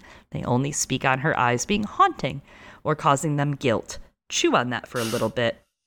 And then, because Howland has memorized the order of Ashara's dance card and still remembers it to this day in order of who she danced with, she danced with a white sword, which could have been Barristan or Arthur, Oberyn Martell, Jon Connington, and Ned after Brandon asks for him. Very interesting. Very interesting to break it down and think about it in perspective. I can't believe Howland has remembered that for so long. Yeah, I, he must love retelling it, right? Like, babe, babe. or like telling the kids, kids, your mother is a hottie. Let me tell you. I mean, that's that's literally this entire chapter is how I met your mother. You know, that's really what it is. Oh, you're right. It's literally it is. the story is in that kids is how I met your mother. Mhm. Unfortunately, I think that's true of this. In it, there's a That's lot why they heard it so many times. Yeah. Well, that's the thing is, it's like to me, it sounds like one of those stories of like, mom, dad, can you tell us about when you met again? it's happy for them, but I guess for Ned, it's like, "Mhm, I'm not going to tell you about how my whole family died. I do think that's a part of it. For them, it's like this happy story that they could carve out a little piece of survival, right? A little piece of like home and a little piece of stability. But for Ned, it's the story of the his family all dying. It's the story of trauma. It's a story of why he kept his family within the walls of Winterfell for fucking, you know, 15 years without sending them out anywhere else to foster or without socializing outside of the confines of there. It's those gates of trauma that kept him and everything else in, but they kept everyone safe. And it goes back to like you were saying about Bran. He told Bran that there is a world to look out for and to look forward to, and there are things that are great and people that can be great to you. And that's it. Because he never expected them to leave. Well, and he didn't expect to die that early either, probably. Well, who the fuck does? You know? Uh, I think does? some. I'm trying to think. There are definitely people who do in the story. Like uh, Jaime seems like he might think that he could die early. He doesn't until until now, right? Um, who else? Hold my beer, Jaime. Hold my beer. yeah, Yeah. no, that's true. Uh, Yeah, yeah. I don't know. I love Lyanna pouring wine on Benjen. It's a favorite. Yes. Ultimate Arya hours, right? But in the same story, we get her turning around and be like, Oh, Howland, my brothers would definitely give you all of their clothes so we can get vengeance on these men. Don't worry, I already have it dialed in. Which to me is very Sansa, right? Like, that's very, like, princessly, like, Oh, Howland, don't worry, we're already exacting a total plan for revenge, and I've told my brothers that they will need to be covering A, B, C, and D in order for this plan to happen. Very princessly. I love the the the dual sides of Lyanna here of showing both of those roles. I wouldn't ever Yeah. want like we've talked about this. I don't want the rebellion Yes. on a screen unless George has Mhm. put the details out in books. I do not want that. And even then, I think that it does a lot. It tells a lot of story by omission and by not telling story, which is I mean, that's a kink of mine for books. I love when a story does that. That that gets my little book goat, gets my little wheels a turning. But there is something charming about the idea of these teenagers like in their tourney tent doing stupid teenage things in the heat of the night and pacing around trying to figure out how to get vengeance on assholes and total teen dramedy love stories everywhere. There's something very charming about it. Nothing like a tourney to get the blood hot, we say. Yeah, maybe it's like best told through gossip, which is kind of what it is, like what all of these are. Like, let me tell you about this Yeah. gossip from 16 years ago. It's still hot. That's how good it was. It's hard because ASOIAF, literally speaking, literary speaking, it, it gets me like that. Like George knows how to write. Whether you're reading World of Ice and Fire, Fire and Blood, and A Song of Ice and Fire, right, and you have different POVs or different ways and slants things might have been written. There's something that George does that gets me real good that he doesn't ever give us the goddamn truth. And here I am, week after week, with Yeah. you. George, what's the truth? But I agree. I don't want a, a an adaptation or an objective one, right? I want a sort of Rashomon esque. I, I like, the, which is what we're getting. I Mhm. like the rebellion told within the context of the story. Yeah, especially bringing that knights being knights are the monster to the front during Mm. this because of, I mean, the tourney sold as a sexy thing, but everything that was happening behind the scenes wasn't.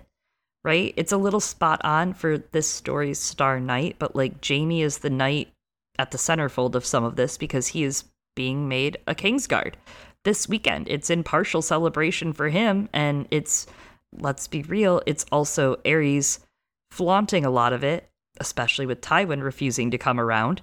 Hysterically, even though it's kind of hinted at there was a richer benefactor to it because Harrenhal couldn't hold this tourney, and someone gave a lot of gold for this tourney to happen. Who knows who has a lot of gold? But Jaime takes his vows, and the drama. Ha- I mean, the drama happening here is literally amazing. Like Jaime drama, Aerys trauma drama. There's drama in every fucking area, and of course, Jaime here is a young boy being turned into a knight, and now he's a young man, and he's got sparkling eyes, much like Bran would want. And he's a young man who is going to make some very questionable choices, much like Bran is. We all become the knight or the monster, apparently, in the end. I don't know. Or both, and you have to be the knight who slays the monster inside of you. And Oh my god. uh, yeah, it, it's kind of funny. You know, you're talking about Aerys, sh- right? We find out Aerys wasn't supposed to go. You're talking about the the benefactor because uh, Jaime also is like, uh, yeah. We find out in this book that he's like, turns out uh, Aerys did that to piss off my dad, so that kind of tainted my my welcome party. And also, Aerys showed up. He wasn't supposed to, and everyone's like, oh my god, we didn't invite her. Maleficent is here. It's amazing. It's truly Uh. amazing. It's like Gossip Girl. Actually, a little. See, that's what I would. If they chose to remake The Turning at Harrenhal into a Gossip Girl style adaptation, I'd be into it. But let's Yes, come back to that another another time. I, I, I, I gotta agree. workshop that. I agree. I, I would watch it. If it was on the CW, I'd watch it. Oh, that you know maybe that's the problem that it's not. I mean, the CW CW shows. I know people hate on them, but they got a special kind of magic to them. David and Dan could do Game of Thrones, but they could never do Gossip Girl. Oh, agreed. Ryan Condal could do HotD, but he could never do Go- well, maybe, but I don't think he could. He probably couldn't do Gossip Girl. I don't think so. I don't think he could. No, no. All the defenders of Harrenhal's Queen of Love and Beauty are defeated on the very first day, and the conquerors are vanquished. By the end of day one, the Porcupine Knight wins a place in the championship. The second morning, the Pitchfork Knight and the Knight of Two Towers win too. But in the lists, on the second day, during the afternoon, a mystery challenger approaches. A mystery knight. Bran knows all about mystery knights. The Dragon Knight winning as the Knight of Tears to name his sister Queen of Love and Booty instead of the King's Mistress. Barristan the Bold donning a disguise at only 10 years old. Twice! Twice!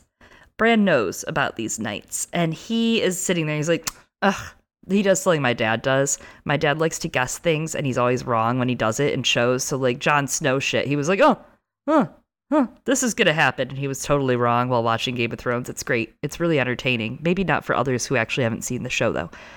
Bran is like, the Crannogman's the knight. I bet the Crannogman's the knight. And Meera's like, a little coy. She's like, maybe.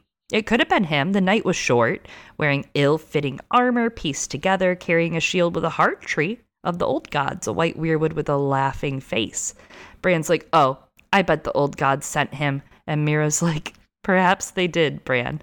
Perhaps they did. And there's a lot of this, right, that plays into Bran thinking he knows what's going to happen next is because he's used to what the stories have told him, right? He's going off the tropes of what's supposed to happen, and turns out we can't trust that in a Song of Ice and Fire, but also going off of. I mean, it, it, it speaks a little to the ideas of chivalric romances, right? Mystery Knights, they're all over the chivalric romances, you know, like the stories of the Green Knight, etc. The other Green Knight, not this one, not not these green people. Uh, confusing, but obviously you can see the influence.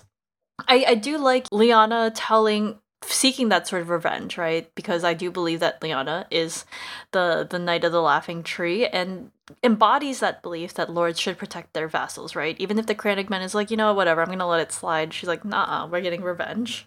And also that people deserve respect. And she might not be the lord, she might not be the one inheriting, but she steps into that role of leadership, as we were discussing earlier as to whether or not the old gods sent this knight, I mean, I don't know. Yes and no. There's a way you can interpret it of like, did the old gods send Lyanna? Not like literally, but it's kind of interesting to think about, especially if it leads to parts of, I don't know, the Song of Ice and Fire being born. It feels very magical. But also, speaking of magical princes and births, the assumption Bran makes that the Knight of the Laughing Tree is the Crannogman, and I mean, part of it is because Meera and Jojen part of the fun of the stories they keep using the word he right?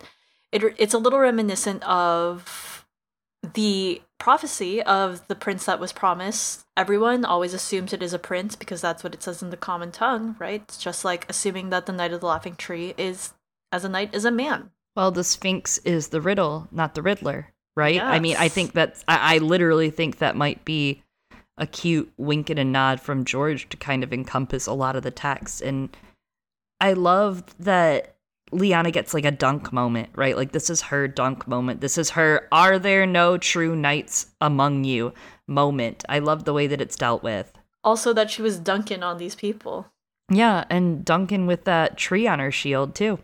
Mm-hmm. I mean that also is uh, a mystery dunking. knight. A yeah. mystery knight appears. Oh. And George was very much so playing in both worlds right now. This is around when the rest of these novellas are being written in the background from Knight of the Seven Kingdoms so far. And he loves a good mystery knight, especially now that we know Bloodraven is absolutely tied into this plot and is tied into that story as well.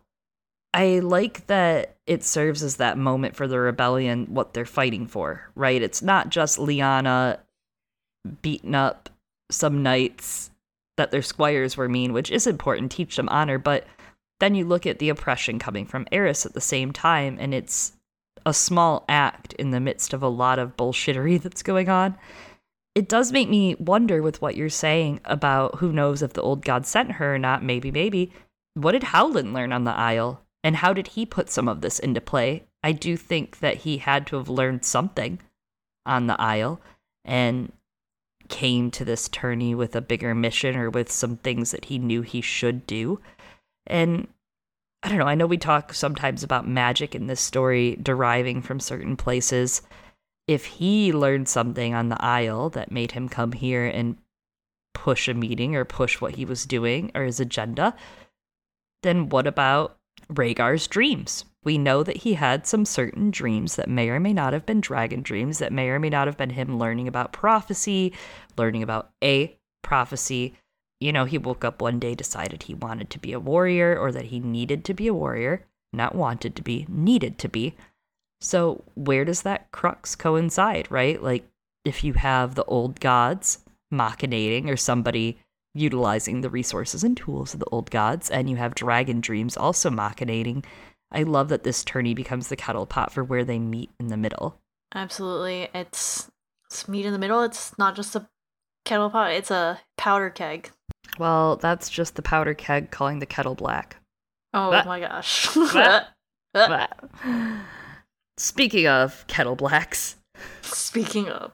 so earlier I mentioned that this chapter alone has spawned what, like countless analysis and theorizing and given just so much room for people to discuss and analyze it. And one of my favorite theories, and when I say one of my favorites, look, I read a lot of ice and fire theories in 2014, 2015. I read anything that I could. If it was on Reddit, if it was like, you know, a theory here, I was Googling, I was everywhere. I wanted to know more about theories. And there's a theory by King Littlefinger on Reddit.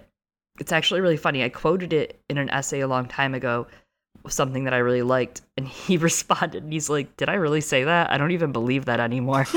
That's a mood. That's such a mood. Mood. I can't be held responsible for things I said two weeks ago, let alone like two years ago or five years ago. But this theory is like six years old. It's a four part theory.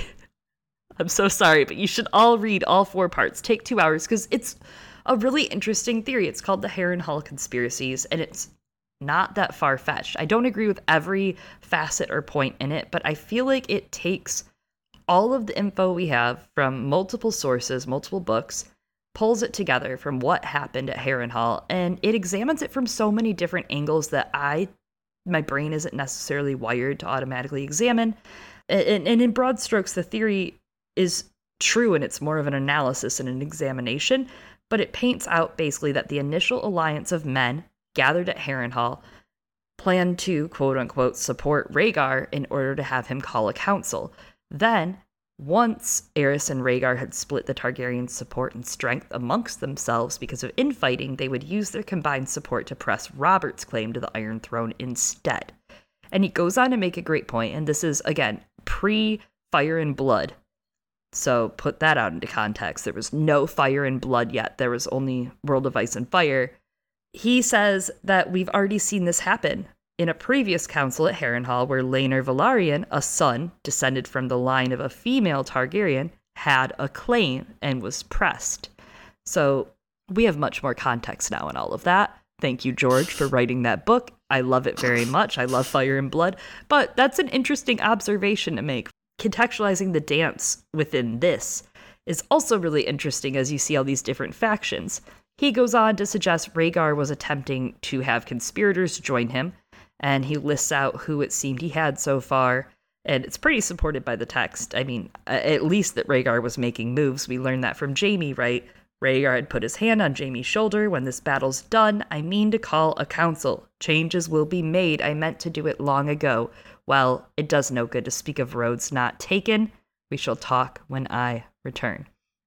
Then, because of all these little facets, he makes the assumption that he thinks Lyanna knew the plan to make Robert king because she was betrothed to Robert and in turn would be made his queen, and that he she tells Rhaegar that in the woods. She reveals that plan to Rhaegar, and Rhaegar then becomes a huge hashtag disruptor and disrupts that plan by crowning Lyanna at the tourney instead of crowning his wife, as is probably the right thing to do or the normal thing to do. You know, the the maybe nor I mean, you know, if yeah, you're yeah, respecting the expected thing. Yeah. yeah, it was not just like respect, respect, respect. It was like respect, respect. You know, there's yeah, I don't know. It's a little fishy. So these are Gossip a lot of the Girl. facets of the theory, and there are some places he takes it that I don't necessarily agree, but there are other places I do. And for example, this is a really interesting reading. He theorizes Ashara was dancing with the men that Rhaegar wanted to liaison with about conspiring to overthrow his dad, which is really interesting. Like that each one of them she danced with in particular, just to be like, hey, meet at Rhaegar's solar room, you know, go over there. He's he's down the hall. He wants to chit chat with you. Bye, see ya. Interesting. Very interesting because all of those men were mostly men that were Rhaegar supportive. Mm-hmm. I don't know if that's true or not. I just like it. But if Rhaegar's dreams were part of his motivation, he had a lot on his list, right? Prince that was promised, stop his evil dad, fix Westeros, get rid of those horrible nightmares giving him migraines all the time, probably. Yeah, it's a that's a lot of things on one's checklist. It is not. I don't think I would have accomplished it. I think he needed to break it down into maybe smaller parts, and I think he did. He was working on it, and then you know was like, mm "What if I disrupted my whole life in Yeah, the whole country? tap that pussy. Tap Yep. that pussy. Put it on a pedestal. Yep. Ah, Though I don't know. Maybe the old gods. I don't know. Whatever. maybe. I kind of wonder, like maybe Ashara was like vetting them. You know, because Barristan does not seem Mm-hmm. like he was like, "Yeah, I'm going to overthrow Aerys." He's like, "Hmm." And who knows if it's him thought. that she dances with, right? Like it That's could be her brother, to be fair. And her brother probably was like, "Yeah, great idea. Love that. Love that for Aerys. us." Yep. My job sucks. So then we find out that the Knight of the Laughing Tree dips his lance and faces three knights, one from each of the houses of the squires from the day before. And the old gods gave strength to his arm, defeating each of them in turn. The common folk cheered, the Knight of the Laughing Tree, and the Knight of the Laughing Tree tells the trio of knights that, okay, you know what is enough payment for ransoming back your armor? Just tell your squires to have honor, teach them honor. So once the squires are chastised, their horses and armor are returned, and the little Crannogman's prayer is answered.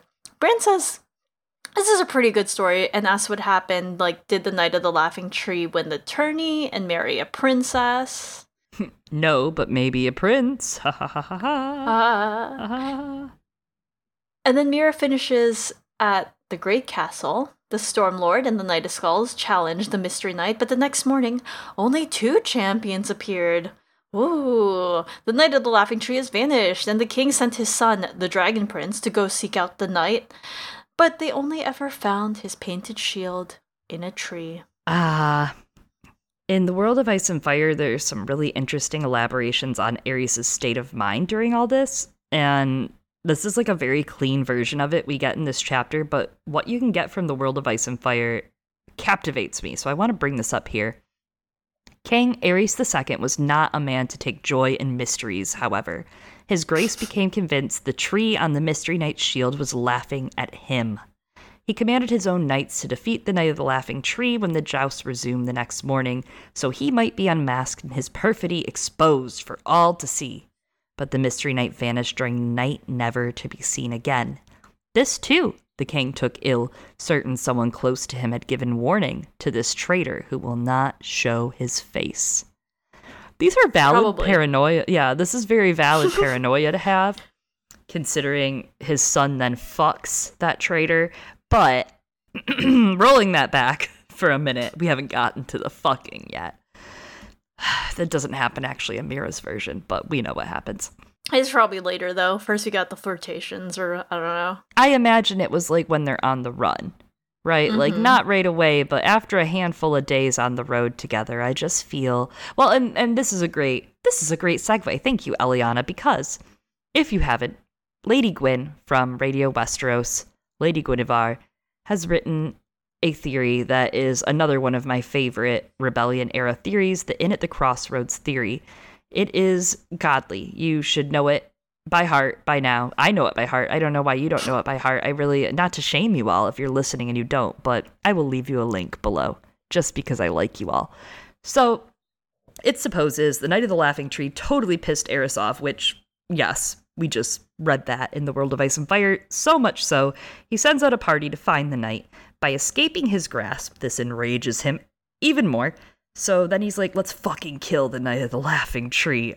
We're gonna lock him up, torture him, murder him. And Rhaegar's like, ha ha ha, ha, ha uh, that's a problem. And he's like, wait, no, she's so cute, lol. So he rides after the Knight of the Laughing Tree, intercepts her actually at the inn at the crossroads, which has become a great crux for so much of the story of people meeting. And oops, he and Lyanna run, you know, on the run to escape Aerys, and it sets off a huge chain of accidental events, becomes a huge star-crossed lover, yada yada yada, different worlds event. R plus L equals J. I enjoy it, read it. And to further that, it wasn't just Aerys' paranoia though. We know that Varys was in his ear.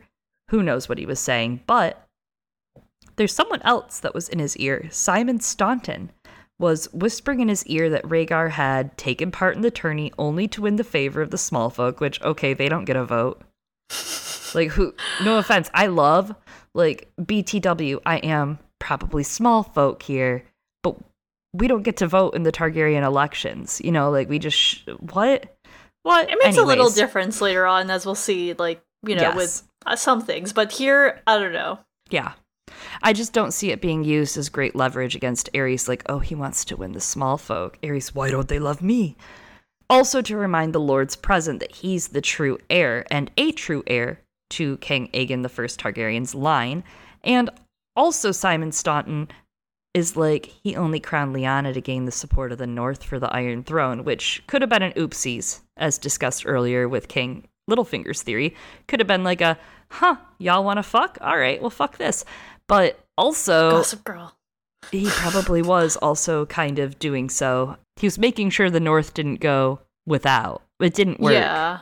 because of communication, but there was no communication. If anything, the North is even more mad that he did that. They're like, "Excuse me, Could have written a note. our Could have left an email. My property." Our 14 year old daughter, yeah, right. Ex- exactly. dude, she still has a curfew. My Yeah. God, Rhaegar. Yeah, she has a curfew 23-year-old and she's betrothed. We have different plans. yes, agreed, agreed. There's a lot of stuff that points to, yeah, Aerys is paranoid, but at the same time, did he kind of have a point? It's kind of like Cersei, right? Yeah, she's being a little paranoid, but I mean, maybe she should be a little. Just, just saying. Broken clock is right twice a day. We close out the chapter though with Bran's fanfic. Bran thought about the tale a while. That was a good story, but it should have been the three bad knights who hurt him, not their squires. Then the little Crannogman could have killed them all. The part about the ransoms was stupid, and the Mystery Knight should win the tourney, defeating every challenger and named the Wolf Maid the Queen of Love and Beauty. She was, said Meera, but that's a sadder story. Are you certain you never heard this tale before, Bran? asked Jojen. Your lord father never told it to you? Bran shook his head. The day was growing old by then, and long shadows were creeping down the mountainsides to send black fingers through the pines. If the little Crannogman could visit the Isle of Faces, maybe I could too. All the tales agreed that the green men had strange magic powers. Maybe they could help him walk again, even turn him into a knight. They turned the little Crannogman into a knight, even if it was only for a day, he thought. A day would be enough. Ooh, hmm. interesting. Oh, a night for a day A night for a day. Oh. Hmm. inside a knight's descendant, maybe. I'm also thinking like a night I don't know, turning something into a night for a day, right? As you were saying, like because we have a night, literally the nighttime and the day and the long night, and then Mm. Oh, battle for dawn and things like that. But also he does kind of become a knight, or he tries to become a knight for a day, and turns out that wasn't enough hmm when he's in Hodor, and also I don't know. There's a little meta stuff here too, right? Like Bran being like, "Well, I don't know. I think the story should have gone this way." That's a little meta in terms of both within the Song of Ice and Fire of people being like, "Well, we would have really liked things to go this way," but also for the readers, you know, being like, "I don't think that's how the story should have ended," or "I don't think that theory." I have my the- people have their theories, right? We, you and I have our theories, right? Um, you some know. people have theories. I have canons. Oh, sorry, sorry. It's literally in the bad. podcast name. Yeah, We have this is- cannons. This is Girl Gone Canon. Not Girls Gone Theory. I'm going to need you to exit if you think this podcast is about theories now, Eliana. Well, yeah, I'm I'm just a guest here. This is Girl Gone oh Canon Oh singular. Jesus Christ. yeah, I-, I love the meta too of I don't think this is how it should go. I think this is how it should go. Presenting seasons three through eight, two through eight, one through. Anyways, I love this chapter. I've told you all why I love it. I love the importance of storytelling, keeping some of these stories alive, whether it's in Yeah. physical format, whether it's the Citadel, right, and all the the many books and the many stories and the that's really like the the super telephone office of their world. So much info and news leaves and goes out from that Citadel out to everyone. Birds, birds carrying stories, birds telling stories, animals. Hell, animals being skin changed into and warged into, and that telling a story. I love the many faceted layers George has played with in this chapter, and I was so excited to read it with you. yeah, and there's something you said just now about the different ways stories manifest. You called out like, you know, if they just like remember old Nan, right? And the stories about old Nan, not the ones that she told, but remembering her. That's kind of what they're doing here, right? They're keeping the memory of these people who were at this tourney alive by telling these stories. And maybe that's part of the surprise of, are you sure you've never heard this story before, Bran? But it was too too painful for Ned to relive those and keep those memories alive. But that was the way to keep them alive. And let them grow up as brothers, Yeah, he should have. He really should have, probably, but I understand why he didn't. and let my lady wife find it in her heart to forgive. Bruh. I love it, and it just makes me think of Agot when he's riding in the rain, going to go see Robert's bastard, and he thinks, would Rhaegar have frequented a place like this? Something inside of him said no, he would not have. WWRD. But Rhaegar, not Robert. What would Rhaegar do? No one knows, because that bitch is dead. hmm Well, until next week, when we talk about more of Rhaegar Targaryen's relatives as we get to God Queen's Crown, Queen's Crown, a big chapter, lots of Alisand Jaharis Night's Watch stuff going on, so brush up on your Fire and Blood chapters if you haven't recently. And I look forward to chatting about it with you next week, Eliana. Yeah, thank you for having me on this this Oh podcast. Fucking God. If you want to keep up with more of my guest appearances on Girl Gone Canon, you can follow us on social media at Girls Gone Canon. Whoa, what a weird what a weird handle you have on Twitter. Girls Gone Canon, that's C A N O N, over on Twitter, or you can shoot us an email at girlsgonecanon at gmail.com. Aren't you all so glad we don't pre record this segment of the podcast? And if you have not already, please follow us on your favorite podcast streaming platform, whether that is Spotify, Stitcher, Google Play, Acast, iTunes, Audible, Amazon, Pandora, iHeartRadio. Did I say that? Any of them. Just give us a Google. We'll show up. And somewhere that we definitely always are is on patreon.com slash girlsgonecanon, where patrons in the $5 tier and above this month get an episode about a song for Leah slash Laya. And we will be having our monthly patron Discord brunch slash happy hour. It'll be taking place January 21st from 1 p.m. for a couple hours on ET, Eliana time. That is available for the Thunder tier and above, 10 bucks and up. And we'll also be starting some weekly rewatches in February for series three of his Dark Materials. Sorry, season three. Season 3, we own it now. oh my god. So make sure you join up for that. As always, I have been your host, Chloe. and I have been uh, such an excited guest here, Eliana. Fucking god. Hopefully, we'll be back next week with the usual hosts. I don't know what's going on here. Bye. Bye. Wow, we did it.